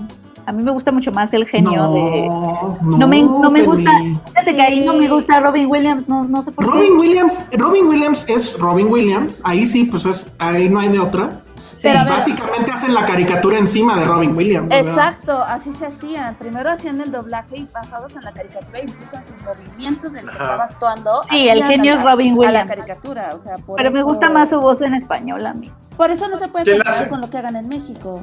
¿Quién hace la voz? No sé, ya había investigado, porque la verdad a mí se me gusta muchísimo. Y yo creo que también tiene que ver con su valor sentimental, porque es con la que crecí. Puede sí, ser. Todos. Ajá. No, yo creo que también eso, yo creo que también ese es el punto, que si tú desde chiquita escuchas estas películas que son familiares, ¿no? Y que te van a poner obviamente la doblada, pues tú vas a tener la idea del personaje con esa voz, ¿no? Porque creciste con ella también. Entonces igual ya no te hace tanto ruido a cuando estás ya grande y obviamente ves la diferencia y dices, chale. Oye, a ver, sí. Ay. Sí, a mí me gusta mucho. Obviamente tomó todas las cues de Robin Williams, pero me gusta el trabajo que hizo Rubén Trujillo. Dice Adrián Deftones, mis alumnos sudamericanos suelen hablar mexicano gracias al doblaje que oían. Claro. Órale. Sí, igual yo cuando fui a España también, o sea, todo me decía, o sea, les decía, o sea, habla como mexicano y hablaban como personaje del Chavo del Ocho. Sí, está bien, o sea. Pues claro, es lo que escuchan. Fue lo que crecieron y pues lo conocen. Marcos Ramos Piedras dice, Shrek es la única película que saliendo de la sala de cine volví a comprar otro boleto para volverla a ver. Yo amo Shrek muy cabrón. Yo sí, también, a mí me gustan mucho Shrek, o sea, pero nada más la 1 y la 2 me gustan mucho. Te preguntan, Josué, te preguntan que cuál viste primero, ¿la versión latina o no, latina, o sea, vi la en inglés hasta que tuve el DVD como 2 o 3 años después. Es que fíjense también que antes, inclusive a la fecha, son muy raras las películas animadas que se estrenan también en inglés en México. De ahorita el streaming es distinto, pero antes... Y este es 2001, claro. O sea, no recuerdo si en 2001 había ese tipo de... Estoy casi seguro que no, claro. Porque ahorita que me acuerdo, yo sí fui, o sigo siendo, de esos mamones, que yo ya sabía todo ese escándalo de... O sea, yo odiaba a Derbez. Bueno, sigo odiando su personaje cómico. Me cae mejor el que intenta hacer algo en Hollywood, pero bueno. Yo odiaba a Derbez y sabía que el doblaje era puros chistes Derbez. Y estoy casi seguro que me tardé mucho en verla porque nada más estaba en español. Estoy seguro que hice eso. Y es que es eso, el grueso de la gente la ve, no tienen la comparación de, el inglés, ¿cuál me gustó más, el inglés o el español? No, o sea, para las personas esa es la forma de verlo, ¿no? Sí, y ya después, ya que la vi en inglés, dije, güey, qué chingón está Eva. O sea, sí, primero la vi 100% en español. Pero, por ejemplo, otra cosa, ya das para cerrar este tema, porque si nos prolongamos. También otro muy recurrente es Andrés Bustamante. Y yo, la verdad, y a lo mejor ustedes, díganme, pero no recuerdo que él haga autorreferencias a sus personajes en sus doblajes. No lo sé, según yo no, podría hacerlo, evidentemente, pero siento que no lo hace. Yo soy súper fan de Andrés Bustamante, o sea, güey, yo lo sigo desde que tenía su programa donde contaba cuentos de niños en el canal 11. Jamás en su doblaje hizo eso. O sea, pues es que es un profesional del doblaje. Le podrán criticar, tal vez, y sí he escuchado esa crítica, que en realidad su tono de voz no varía demasiado. No, jamás. Pero no hizo eso, jamás lo hizo. Y yo creo que ese doblaje, el de Monsters, que es junto con Víctor Trujillo, es un gran doblaje. Porque además viene esta famosa frase que no es de ninguno de los dos, pero que era, y que ahora que fue la marcha, sacaron eso, sacaron los rayos láser, yo los vi con mis propios ojos. Eran unos drones, yo los vi. Pero bueno, dejemos ese tema atrás. Bueno, creo que va a ir ligado un poco. Bueno, no, nadie la vio en español, ¿verdad? Pero sí hay un tema ahí de doblaje que no le gustó a Josué en Raya and the Last Dragon. Pero daba rápido, nos dice Jimena, nuestra querida Jimena. A ver. Mi mamá es traductora de doblaje y dice que el acento español, que en el acento español más notar es el mexicano y el español más culto es el colombiano. O sea, nunca entendió por qué es más culto, porque se hablan de usted. Pues a lo mejor. Eso sí, he convivido con muchos colombianos en mi vida. ¿Cómo hablan los colombianos, Josué? Es que hay de dos formas. Uno que es así, que hablan como con la es así. Y el otro que es el más conocido, que como de Betty la Fea. Que alguien ¿Cómo? Que no lo sé hacer, porque el que sí me salía antes era el que ¿Como de Narcos México? Digo, de Narcos la serie. Sí. Y el otro que el que sí me gustaba mucho y que me salía antes era el que sí se echaban así de... O sea, me acuerdo mucho que me decían aquí, ¿usted es el hijo del doctor? Y yo, sí, soy yo. Pues muy... o sea, por mi papá, pues, porque por ese tipo de cosas. Y le decía, sí, soy yo. Pues mucho gusto, joven. Y me hablaban de usted y era como, güey, qué chingón. ¿Ellos son los que dicen pana? ¿Ellos son los que dicen pana? Generalmente es en eso y en sur. O sea, yo lo he escuchado de colombianos y de venezolanos. Ya. Yeah. Ok. Yo fui a Colombia hace 3 años. Qué bonito. Pero bueno, a ver, entonces ahora sí ya hablamos de Raya and the Last Dragon, dirigida por un mexicano. ¿Cómo se llama el mexicano que la dirige, Penny? Carlos López Estrada, que es el director de la película que no logré ver en Los Cabos. ¿Y que fue tu error completo, Penny? Sí, Penny. Fue mi error completo. ¿Y cómo se llamaba? Summertime. Toda la banda de Filmsteria la puso muy alto en el top 10 del año pasado. Justo acabó en los primeros 10. Pues ojalá que estrene pronto y ya la veré. Y sí quiero ver Raya, pero pues no he tenido tiempo. Es que con todo el Día de la Internacional de la Mujer estuvo como muy todo. Sí. Pero ¿sí está bonita? A ver, Josué, responde. Bonita, sí está bonita. Sí está bonita. Sí es bonita. Sí, es una película muy Disney clásico. ¿Y a qué me refiero con el Disney clásico? Cuando ya juntas demasiada fantasía con la realidad, lo cual no está mal, o sea, ya es algo que creo que siempre he dicho de por qué me gusta a mí tanto Pixar y está mal que a mi edad me guste Pixar, quizá. Porque siempre estaba como muy en su, claro, estaba muy en su universo, ¿no? Te puede gustar, o sea, Pixar a cualquier hora. Ah, bueno. Cualquier hora. O sea, sabías que había carros que hablaban, güey, que hablen los carros, no hay bronca, pero no había humanos, no había humanos, está bien. Hay monstruos que tienen su propio universo, sí. ¿Cómo interfieren los humanos? Ah, pues por esto. Y les creces como, wow, evidentemente. Peces, los peces hablan, sí, los humanos somos culeros, sí, son bla, bla, bla. Entendemos, ¿no? ¿Qué pasa con Raya? Que sí es como una película fórmula Disney de los años 50 y 60, ¿no? De que está el humano, tiene un mundo de fantasía, se juntan, se vuelven mejores amigos y juntos crecen para derrotar un mal mayor que puede ser interno o externo, o es algo natural, un fenómeno, el camino del héroe típico que, con el cual creo que conocimos desde la secundaria, se cumple así, cabalmente. ¿Qué es lo que está padre de Raya, quizá? No, es el personaje de Raya en sí, es ella, ¿no? O sea, se pudo haber llamado Rey o Raya y era como muy similar, ¿no? Se me hizo muy similar con el papel de Rey, bueno, de Star Wars. Se pudo haber llamado Lara Croft. Se pudo haber llamado Indiana Jones. También. Siento que está muy... yo siento que está ahí abrevando durísimo del cine de Spielberg. Las escenas de acción están muy bien hechas. Y ella como superheroína, bueno, no es que es una superheroína, no sé. Es una princesa guerrera.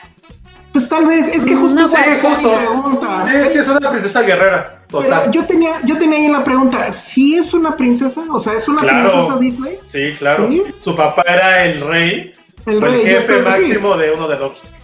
De las sí, que la cosa que es diferente aquí, aunque ya había sucedido en Mulan, es que pues sus problemas no son los príncipes, ¿no? O sea, sus problemas es la geopolítica, que pues eso suena raro, pero en realidad, o sea, resumen rápido de qué va, es esta ciudad que no recuerdo cómo se llamaba, pero que eran...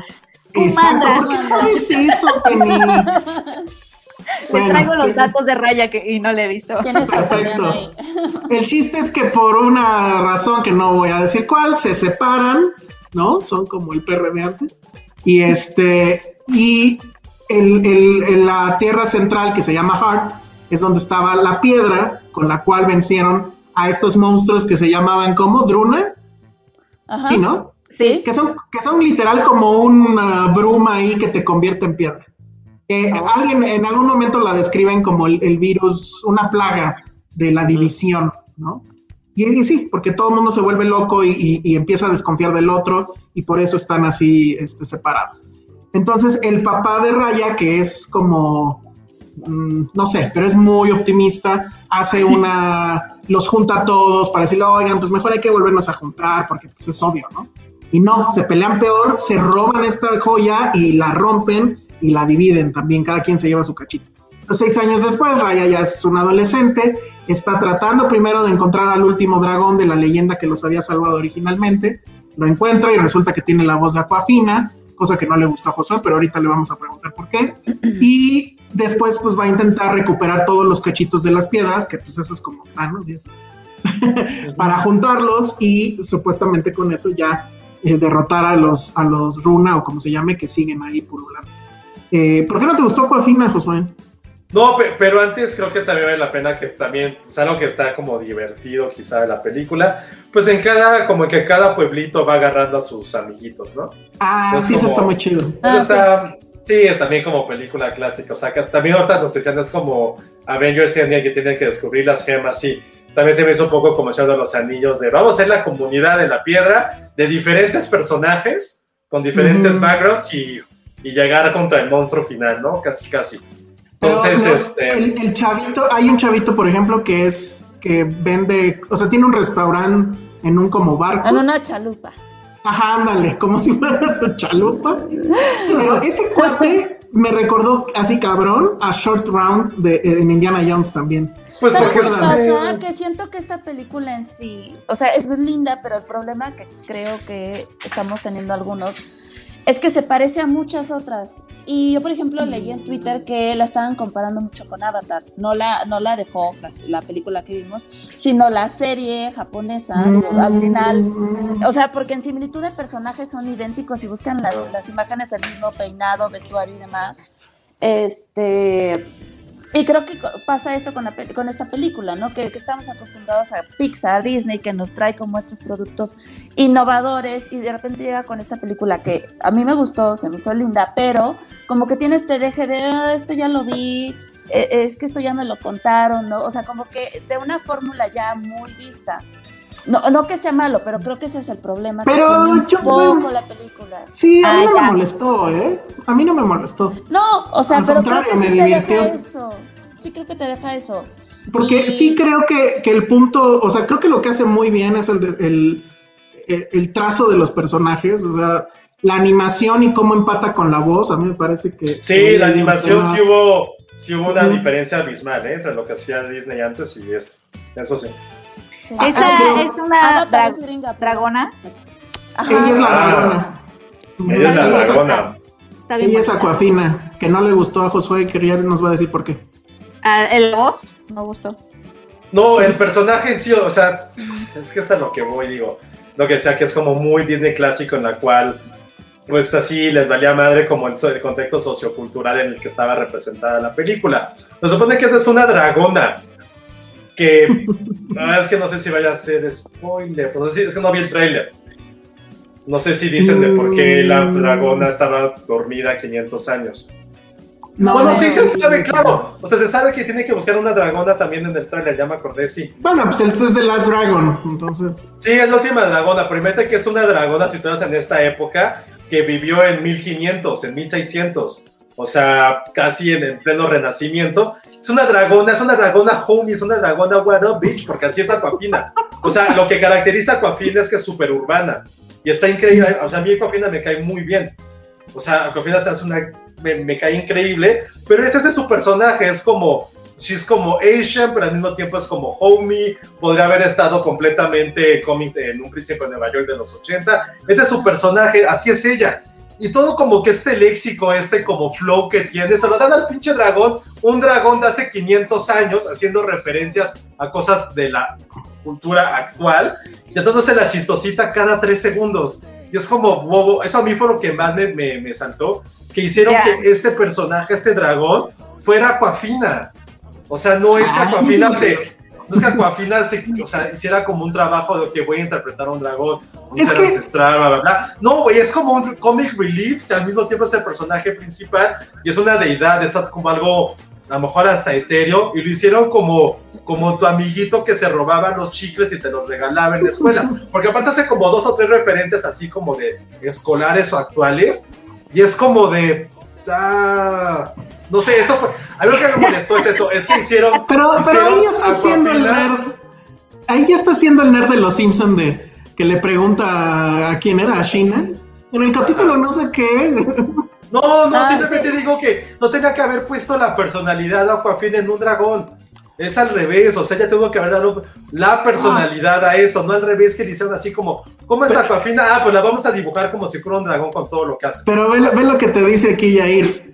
Robin Williams hacía lo mismo con el genio. Pero a ver, es que no me estoy quejando, dije que por eso a mí no me gustó, porque es Disney de toda la vida. Sí. Y es como, güey, a ver, ya habíamos, justo lo que dice, ya habíamos evolucionado de esto. Habíamos visto que se pueden tener 2 universos conviviendo, no llenos por la broma fácil y absurda de, ajá, es Robin Williams, pues hay que permitirle que haga todo, al fin la película es para niños.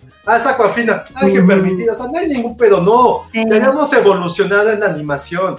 O sea, creo que, por ejemplo, yo lo primero con lo que la comparaba siempre era con lo que ha pasado con Cómo Entrenar a Tu Dragón. Que, perdón, pero Ryan le llega como al pequeño, pero al más mínimo meñique a esa película. La primera. La segunda es basura. La primera es la segunda sigue siendo súper. La segunda también es muy buena. Híjole, la segunda es súper buena. Una cosa, es una joyísima. Sí, entonces coges, güey, otro dragón, pero con esta historia es como, güey, ya la habíamos visto y ahora lo estamos haciendo muy mal. Entonces, sí, como dice Isaac López, también me estoy preocupando. Ya hay muchas cosas que no me han gustado últimamente y eso, no, yo no sé. Y eso, vean, aquí solamente hablé de todas las cosas que sí me gustaron al inicio, hasta que llegamos. La próxima vez que me digan a mí que no me gusta nada, les presento a Josué Corro, aquí está. Bueno. Oigan, y la voz de Kelly Marie, no le había puesto atención a su voz, pero se me hizo muy bonita. ¿Quién era? ¿Róstico? Sí, lo hace muy bien. Róstico hace la voz de Raya, pero su tono de voz, o sea, ya escuchando en el doblaje, dije, qué bonita. El doblaje original empata súper bien con la acción, con la animación. Uh-huh. La verdad es que eso a mí me gustó mucho. A ver, a mí sí me gustó la película, la verdad es que no le tengo demasiados peros, o sea, sí es muy tradicional Disney. Obviamente es una película con mensaje, y el mensaje es, pues, el mensaje que necesita ahorita escuchar Estados Unidos, que es: hay que unirnos otra vez, porque la nación está dividida, lo sabemos, así quedaron después de las elecciones. Pero creo que lo hacen muy bien, creo que es una película que no se toma tan en serio. Hay momentos que sí son así como súper solemnes, pero sí hay muchos que son una gozadera, como es lo de la bebé ladrona, que no sé si has visto ese personaje, Penny, pero gran, gran personaje la bebé ladrona y sus... No son changos, ¿qué son? No se sabe, son como changuitos. Pues. Sí, son como changuitos, pero están increíbles, no sé a quién se le ocurrió. Espero que eso haya sido idea del mexicano, y entonces así, orgullo nacional. Es que sí está súper chistoso ese personaje, es absolutamente, no sé, o sea, raro, es una bebé ladrona con 4 changuitos, o sea, pero funciona muy bien, y las escenas de acción, insisto, la cámara está muy bien posicionada, o sea, está bien los encuadres, aprovecha muy bien que obvio pues es una cámara virtual, entonces a mí sí me gusta. Ese personaje la verdad está bien pendejo, dice Moisés García. Oye, a mí me encantó. Ahorita que hablabas de las secuencias de acción, que también quiero ver, una de las razones también por las que la quiero ver es porque esta película fue toda hecha desde casa. Es decir, ese es un buen dato. La pandemia empezó después de que acabaron la preproducción. Entonces todo lo hicieron. Todo. Animación, el storyboard, la iluminación, ponerle texturas, etcétera. Lo hicieron a distancia todo el mundo y con las complicaciones, obviamente, que eso conlleva. Hablaba el director de que pues no todo el mundo tenía en su casa la velocidad, ¿no? De internet que se necesitaba, imagínate, para renderear o para pasar para que te manden, para descargar ciertas cosas, etcétera. Entonces Ale Castro hubiera rendereado muy lento. Sí, o sea, esta es una película de Disney que se hizo cada quien desde casa. Entonces ese es un plus al final. Sí, ese es un plus. Al final en los créditos lo ponen, que efectivamente se hizo todo a distancia. Es como muy Ale. ¿Por qué tu personaje se redujo a ser un bebé que solo hace... Así, ¿por qué te quitaron todos los diálogos, Ale? No, pues no sé, yo hice mi personaje. O sea, mi personaje no era un bebé ladrón, era un bebé filósofo. Pero no sé por qué lo cortaron para que solamente hiciera ruidos así. Yo sería la bebé, entonces. Oigan, pero sí, la bebé está increíble. ¿Qué le pasa a Moisés García? Yo también opino un poco como Moisés. No, está poca madre. Neta, una bebé que roba. Está claro, pero... Es que justo por lo absurdo es lo padre. No sé. Pero lo que sí me gustó mucho sí fue Sisu. ¿La bola esa que giró? No, Sisu me gustó mucho. El diseño está bien padre. Es como un dragón muy asiático, cosa que también estaba leyendo, que voy a confesar algo. A mí Raya me gustó. O sea, sé que no puedo enamorarme de personajes ficticios. Pero Raya está súper guapa. Te has enamorado de muchos personajes ficticios, así que... Ya sé, pero ahorita Raya es la del momento. Raya es la del momento. O sea, Raya me gustó físicamente. Porque además políticamente correcta, multicultural. No, me gustó físicamente, la verdad. O sea, lo voy a decir muy vulgar, me gustó físicamente. Pero está padre porque es la primera princesa, primer gran personaje de Disney basado en la cultura del sudeste asiático. Exacto. Lo cual también como que todo el mundo dijo, güey, qué chido. Yo no le había analizado que fuera como del sudeste asiático, o sea, como Filipinas, Tailandia, Vietnam, no la había pensado hasta que dije, güey, sí es cierto, tiene como los rasgos. Es que no parece, justo iba a decir eso, o sea, su papá sí tiene todos los rasgos asiáticos y ella no la pone. Pero es que sí, es más como Filipina, que Filipina y tailandesa pues no son como tan tan ojos rasgados, es más como el color de piel, los ojos. No se ve tan... Eso es racista. Bueno, no sé. Yo no la veo tan porque asiática. La comparas con los personajes que están a su alrededor y no. Eso sí pasa, ¿en serio? ¿Que los demás son más asiáticos que ella? Sí, su papá es súper asiático y ella no. Eso está raro, de Disney. Yo lo vi y dije, ok, a lo mejor tienen esta onda de hacer a ver, princesas redonditas. Vamos a buscar. Pero Aquafina, por ejemplo, es súper asiática. Por ejemplo, pon una foto del papá. A ver, voy a buscar Raya Characters. A ver, la bebé sí es asiática. El papá, sí, según la bebé, yo... Sí, la bebé es súper asiática. ¿Quién hace la voz del papá? Según yo es Jin de Lost. Según yo es Jin de Lost, no sé si alguien se acuerde de Jin. Mira, ahí está la bebé, no, la bebé. No va a haber ningún gringo, es Daniel Day-Kim. Por eso, película. Sí, obvio, ese es Jin de Lost. Ah, sí, cierto. No, sí, los personajes de Lost los tengo aquí. Ya vi. El único que vio los... O sea, ve la bebé, la bebé se ve súper asiática. ¿Los están poniendo ustedes? Porque ya las estoy buscando, digo, para... No, tú. No, tú, yo ni sé cómo se hace eso. El niño tampoco está tan asiático, ¿sí? No, sí, el short round. La enemiga también está... No sé si es asiática. Oye, la mascotita esa gigante, ¿qué es? Tampoco existe en la vida real. Porque yo pensé que era una cochinilla al principio, y dije, bueno, ok, pero no, se vuelve gigante. Las cochinillas pues tienen caras bonitas. Esa ya está en peluche. Ese ya está en peluche en las tiendas de Disney, amigos. Ese peluche sí lo quiero. Es que justamente es el personaje para vender juguetes. Ah, maldita sea, se ve chiquita, pero esa es la mala. Bueno, ya. Ok. A ver, aquí está el papá, Raya, ya voy a encontrar el papá. Raya's father. A ver, está buscando Josué en su internet súper lento. O sea, donde se quejan del mío. Ajá, pero Josué tampoco. No, soy yo tengo, no, porque tengo que hacer varios.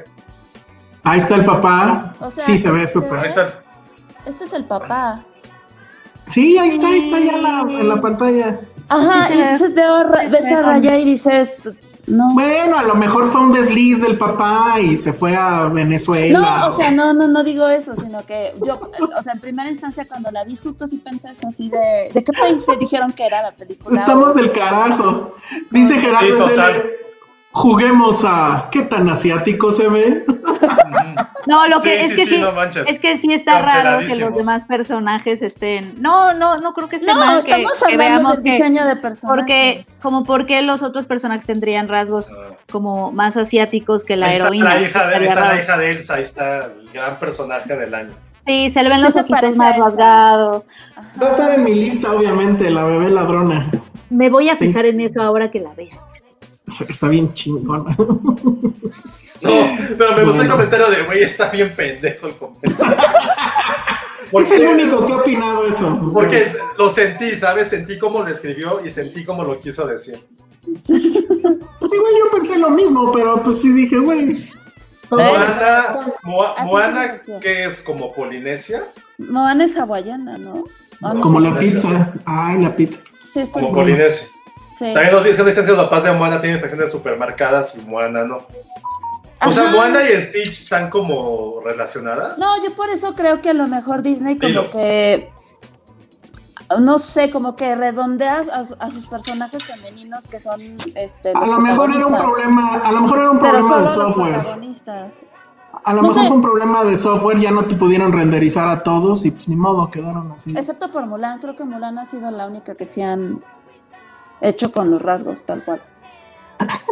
Raya y la mala la hubieran adoptado a la baby ladrona. ¿Había algo entre ellas? No, ¿sí? Yo leí en una reseña eso y yo dije, ay, ¿a qué horas?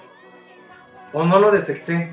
Pues es que nunca dan implícito nada, de hecho hablan de su amistad y ya, ¿no? Es mi amistad. Bueno, muy bien, pues ya vámonos porque ya duró mucho esto. Sí. Bueno, en realidad no, porque hubo un intro que no sé si vaya a entrar... como episodio, como extras después de créditos de este episodio. Para la gente de Spotify, Penny ya tiene sueños, está tallando sus ojitos, entonces ya vámonos. ¿Cómo te fue de tu cumpleaños, Penny? Platícanos. Estuvo muy padre, amigos, muchas gracias. Vi a mis sobrinos, comí pasta. Lo único que sí estuvo súper mal, pero no está tan mal porque es tu cumpleaños y siento que se vale. es que comí todo. Y cuando les digo todo, de verdad, muy bien, de verdad, me refiero a todo. Y todavía tengo miedo, ¿sabes? Cuando me levanto en las mañanas, claro, no sé si siento que cada mañana siento que ese puede ser el día en que mi estómago me la regrese, así. Pero está bien, pero me acuerdo que desde el año pasado decías que te estabas cuidando para tu cumpleaños. Exactamente. Pues tenías que hacerlo. Exactamente. Bien. Según yo estuve entrenando para este momento. Hubieras filmado un documental de eso, Penny. Sí, de todo lo que comí. Ajá. Pero es que aparte éramos mis sobrinos y yo, los tres, así rodeados como de pastel, dulces, pizza, ya sabes, en la mesa de los niños, o sea, no me preocupaba. Así como, ¡ah! Tanto que mi sobrino ya, o sea, se acostumbró tanto a que yo comía todo lo que ellos comían, que cuando mi cuñada les dio una paleta o algo así, decían, y Jessie, o sea, para mí también, ¿sabes? Entonces, como me daban todo, así como de, si ellos tenían papas, me daban papas para que yo comiera papas con ellos. Qué rico. Así. O sea, no me ven como un adulto, ese es como el resumen de mi fin de semana. Me di cuenta que mis sobrinos no me ven como un adulto. Tú podrías ser la bebé ladrona, entonces. Jimena Lipman te recomienda lo siguiente, Penny. El jugo de zanahoria para la gastritis, dicen que es mágico. Sí, sí me han dicho. El problema es, creo que tiene azúcar y entonces mucha azúcar, ya sé, es horrible crecer.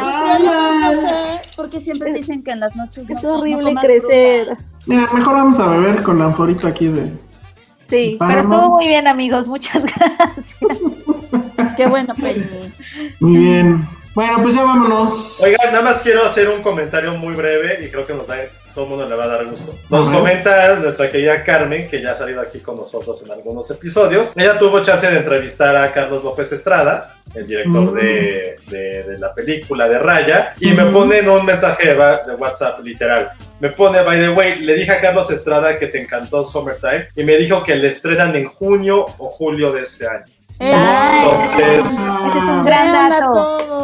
Entonces ahora sí voy a poder verla. Voy a poder verla. Sí. Y esa, por ejemplo, que esa sí no la pueden ver doblada por Derbez, esa sí no, perdón. Esa película sí no la pueden ver. Ni siquiera creo que puedan verla, que se pueda hacer un doblaje, pero sí, que no sea por Derbez, por cualquier cosa, nada más. Por favor. Oigan, y a ver, ya ahora sí que la última pregunta sobre Raya. ¿Vale la pena pagar los 300 y feria para verla ahorita? Porque se esperen a, ¿qué? ¿Abril? Abril. Yo digo, espérense. O sea, está bien, pero no les va a volar, no les va a cambiar la vida, no te va a volar la cabeza.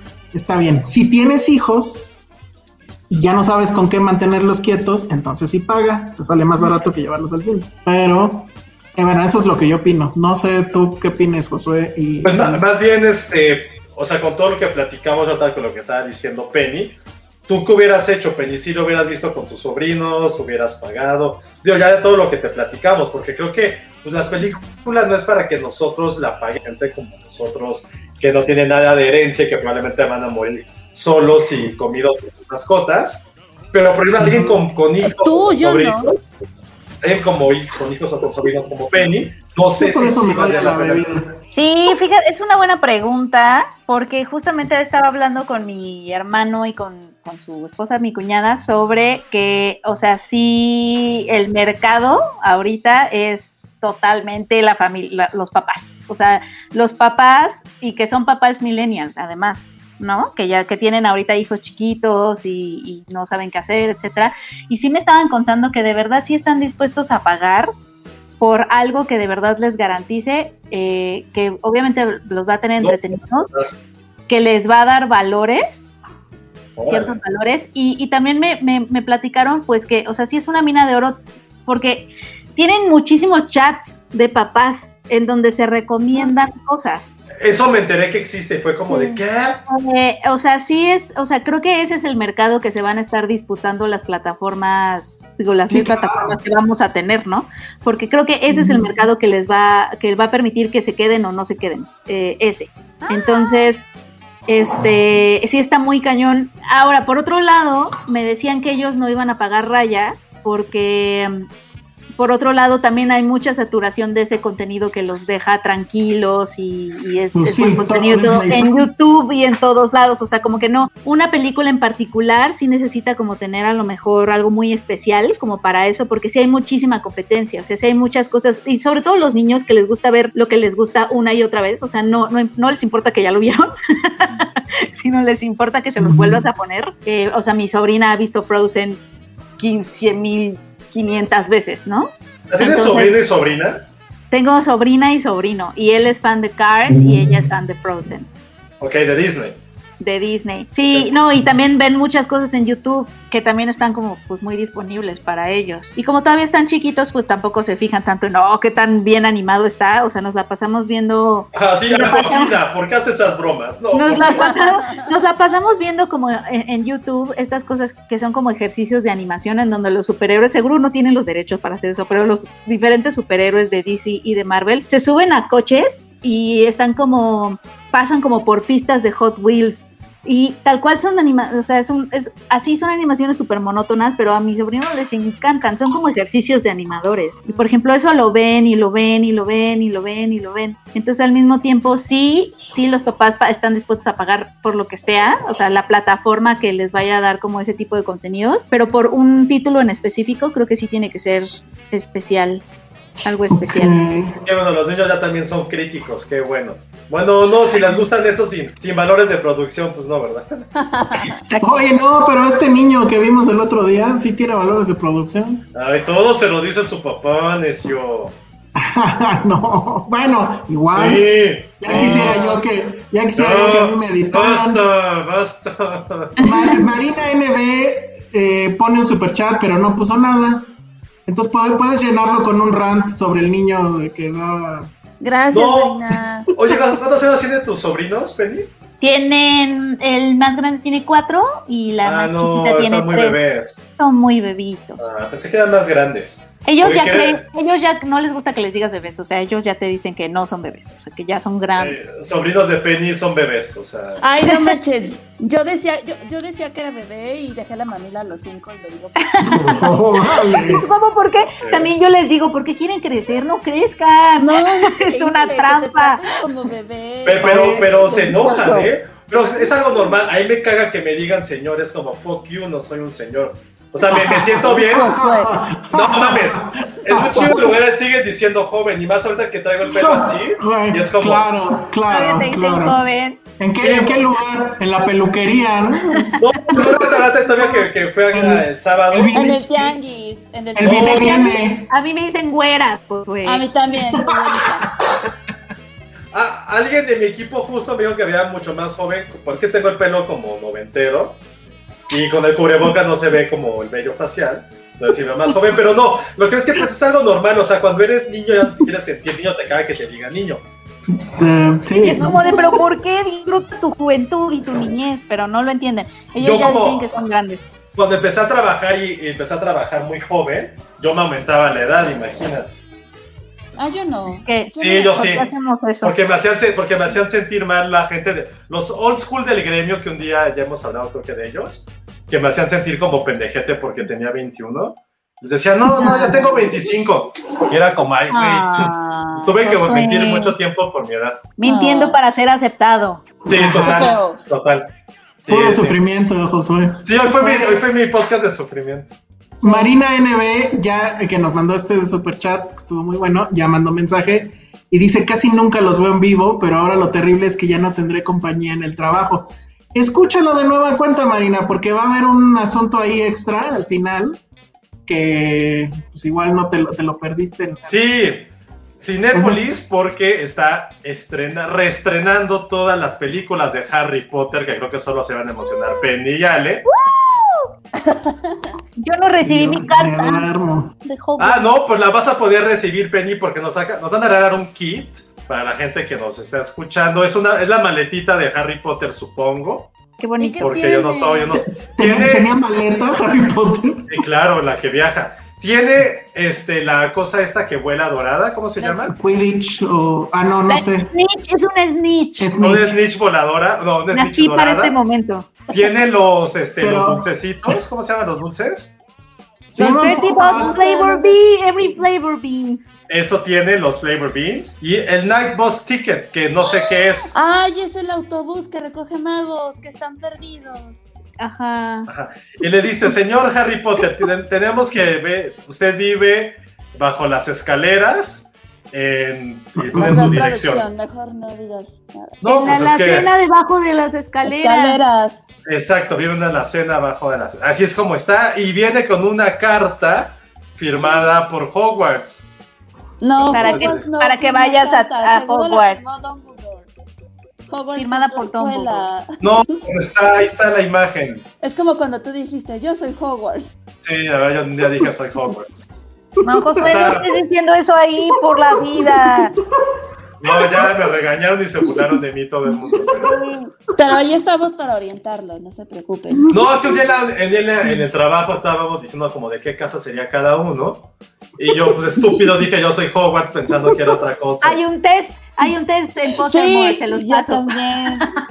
Jamás lo he hecho. Dos veces. Háganlo. Sí. Yo ya me dormí. O sea, pero a ver, nada rápido. Hogwarts. Hufflepuff es el de los tetos. Ajá. No, mira. Bueno, dicen, pero no. Hufflepuff es el de las personas lindas y bondadosas y trabajadoras. O sea, y tú eres Hufflepuff, Penny. Yo salí Slytherin. ¿Qué Slytherin qué es? Pues se supone que son los malos. Lo hice varias veces para salir no en Slytherin.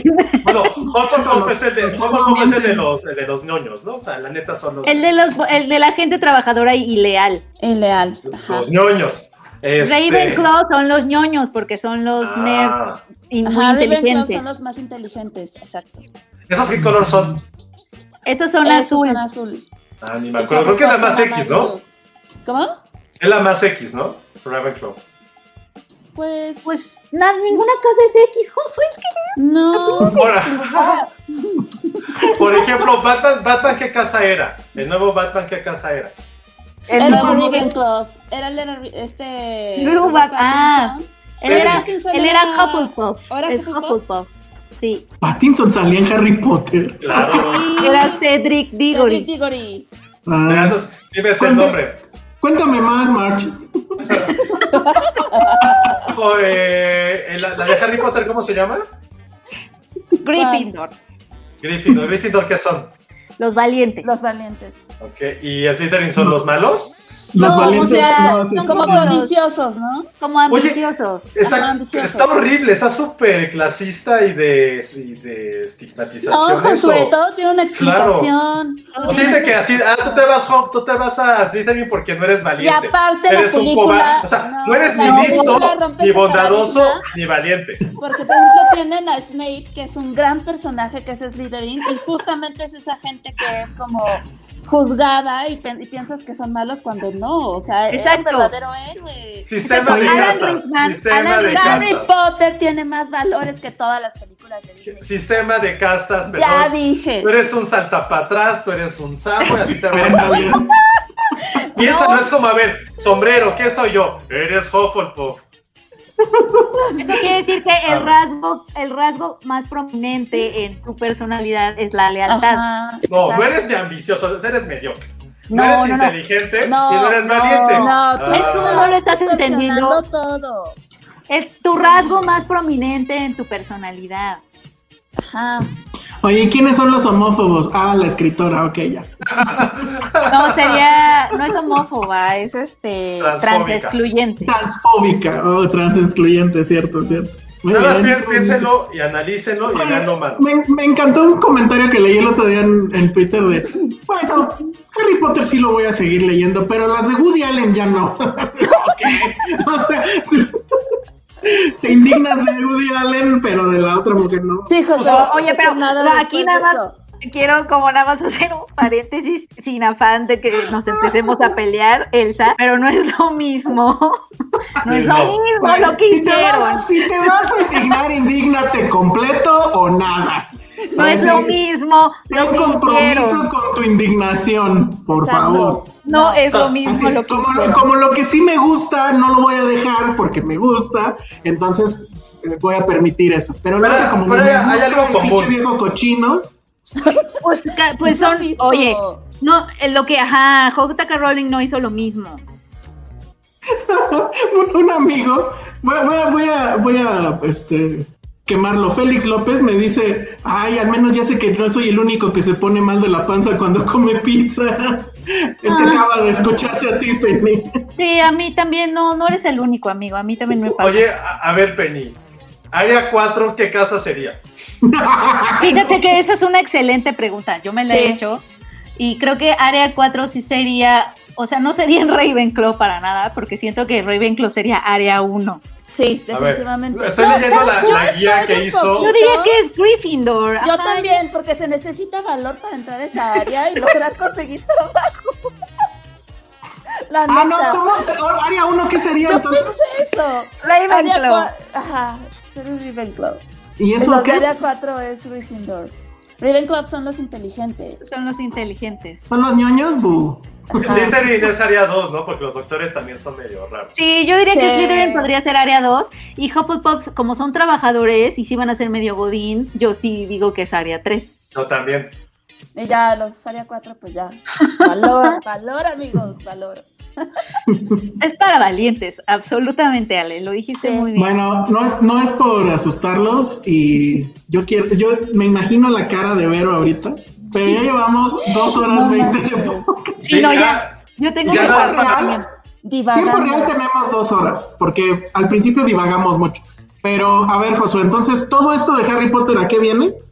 Que Cinépolis nos va a regalar esta maleta con todos los aditamentos que platicamos, la snitch voladora, la carta de aceptación a Hogwarts, el boleto para el autobús mágico que se maneja en las noches, y unos dulcecillos. Y la triga que daremos será solamente por podcast, o sea, nosotros nos vamos a despedir. O sea, por el audio en Spotify. Exactamente. Okay, vale, nos vamos a quedar 10 segundos más. Por lo menos Ale, que es la que sabe de Harry Potter, para hacer una bonita trivia de 3 preguntas, porque siento que sí está bien padre, todo el mundo se emocionó. Digo, yo no entendí lo que había en la maleta, pero sé que a todos ustedes que son fans les gusta y la verdad, qué bueno que ustedes se lo puedan ganar, pero con preguntas que sí sean para fans y no para ganapanes como yo, que nada más iba a ver película porque tenía que escribir de ella en su momento y porque sí tenía un pequeño crush con Hermione. Entonces, pues... Muy bien. Oye, ¿cómo se llamaba la bolita esa que vuela? La snitch dorada, por Dios. La snitch, nada más no la vayan a volar en el Zócalo porque se las derriban con los rifles. ¿Es snitch o snatch? Snitch. No, Snatch es otra película, José. También pensé que dije... Ay, José, ya. Bueno, sí. Y con este lapsus mental de quienes ya el Alzheimer está haciendo lo suyo, nos vamos. No sé si hay comentarios, nada, anuncios parroquiales, no, ¿verdad? Nos preguntan que qué va a pasar con el podcast 250, no sabemos todavía, pero algo se nos ocurrirá. Alguien dijo que un chismógrafo. Ah, eso estuvo muy bueno. Podríamos hacer un chismógrafo, ¿eh? Eso estaría 250 minutos seguidos de podcast, nada más. Ahora sí estoy lista para poner mi color favorito, ya. Muy bien. Lo malo va a ser que van a empezar a preguntar del gremio, vas a ver. Bueno, va a ser el chisme del gremio. Vamos a reservar. Ajá, no, vamos a reservar. Puede haber reservas. Sí. Muy bien. Deberíamos de tener Gesetron para pedir ayuda a contestar. Y algo para no contestar las que no queramos. Bueno, no sé, vamos a pensarlo. Eso es verdad o reto, entonces. ¿Cómo? Eso es verdad o reto, entonces. No tengo idea, no sé. Si quiero...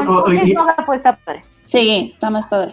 Sí, bueno, pues no sé, vamos a ver cómo lo hacemos. Bueno, pues ya vámonos, porque en serio Vero nos va a odiar. Penny, bueno. Tus redes sociales. @PennyOliva. Muy bien, Ale. @Ale Casagui. Josué. @Josué Corro. Les recuerdo que estamos, ahora sí, ya regresamos desde la semana pasada, en todas las redes sociales, estamos en Twitter como Filmsteria, estamos también en Instagram, que está muy bonito el Instagram, estamos también en TikTok, no sé por qué, pero creo que cada vez está subiendo más, eso me parece muy bien. Obviamente estamos en filmsteria.com, hace rato subimos la crítica de Saraí Rosas a el final de WandaVision, que pues ella sí fue muy fan. Ahí vamos a tener lo que les comentaba del review de Paramount Plus y qué películas ver en Paramount Plus. También hicimos 33 cosas que tal vez no sabías de Un Príncipe en Nueva York. para quienes sean fans. Y bueno, pues siempre estamos tratando de subir ahí cosas nuevas. Aquí en YouTube, para los que nos escuchan en Spotify, dense una vuelta, suscríbanse, aunque nos sigan escuchando en Spotify, no importa, nos ayuda mucho si se suscriben, si le dan palomita arriba al video.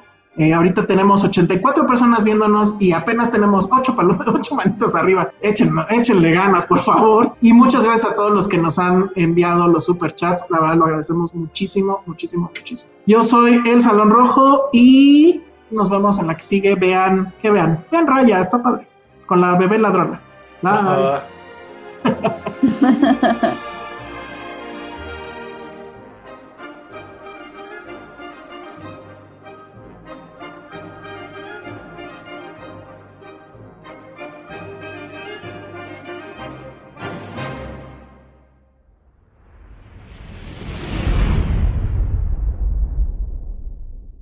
Hola amigos de Filmsteria, soy Ale y aquí está la trivia para ganar el baúl de Harry Potter que nuestros amigos de Cinépolis nos enviaron. Para ganar tendrán que contestar las siguientes preguntas. ¿Qué organización fundó Hermione en su cuarto año en Hogwarts? ¿Cuál es el patronus de Luna Lovegood? ¿Y quién fue el comentarista de Quidditch en los primeros años de Harry Potter? Mandan sus respuestas a nuestro correo contacto@filmsteria.com y el primero en contestar se llevará el premio. ¡Mucha suerte!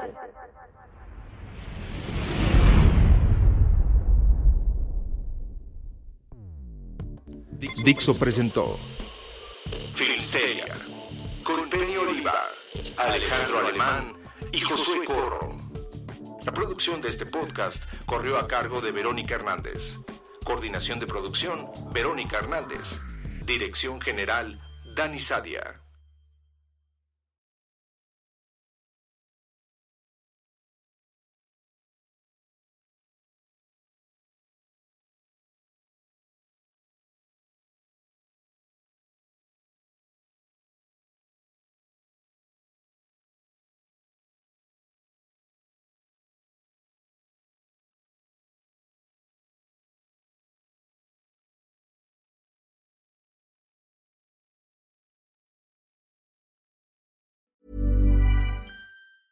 Planning for your next trip?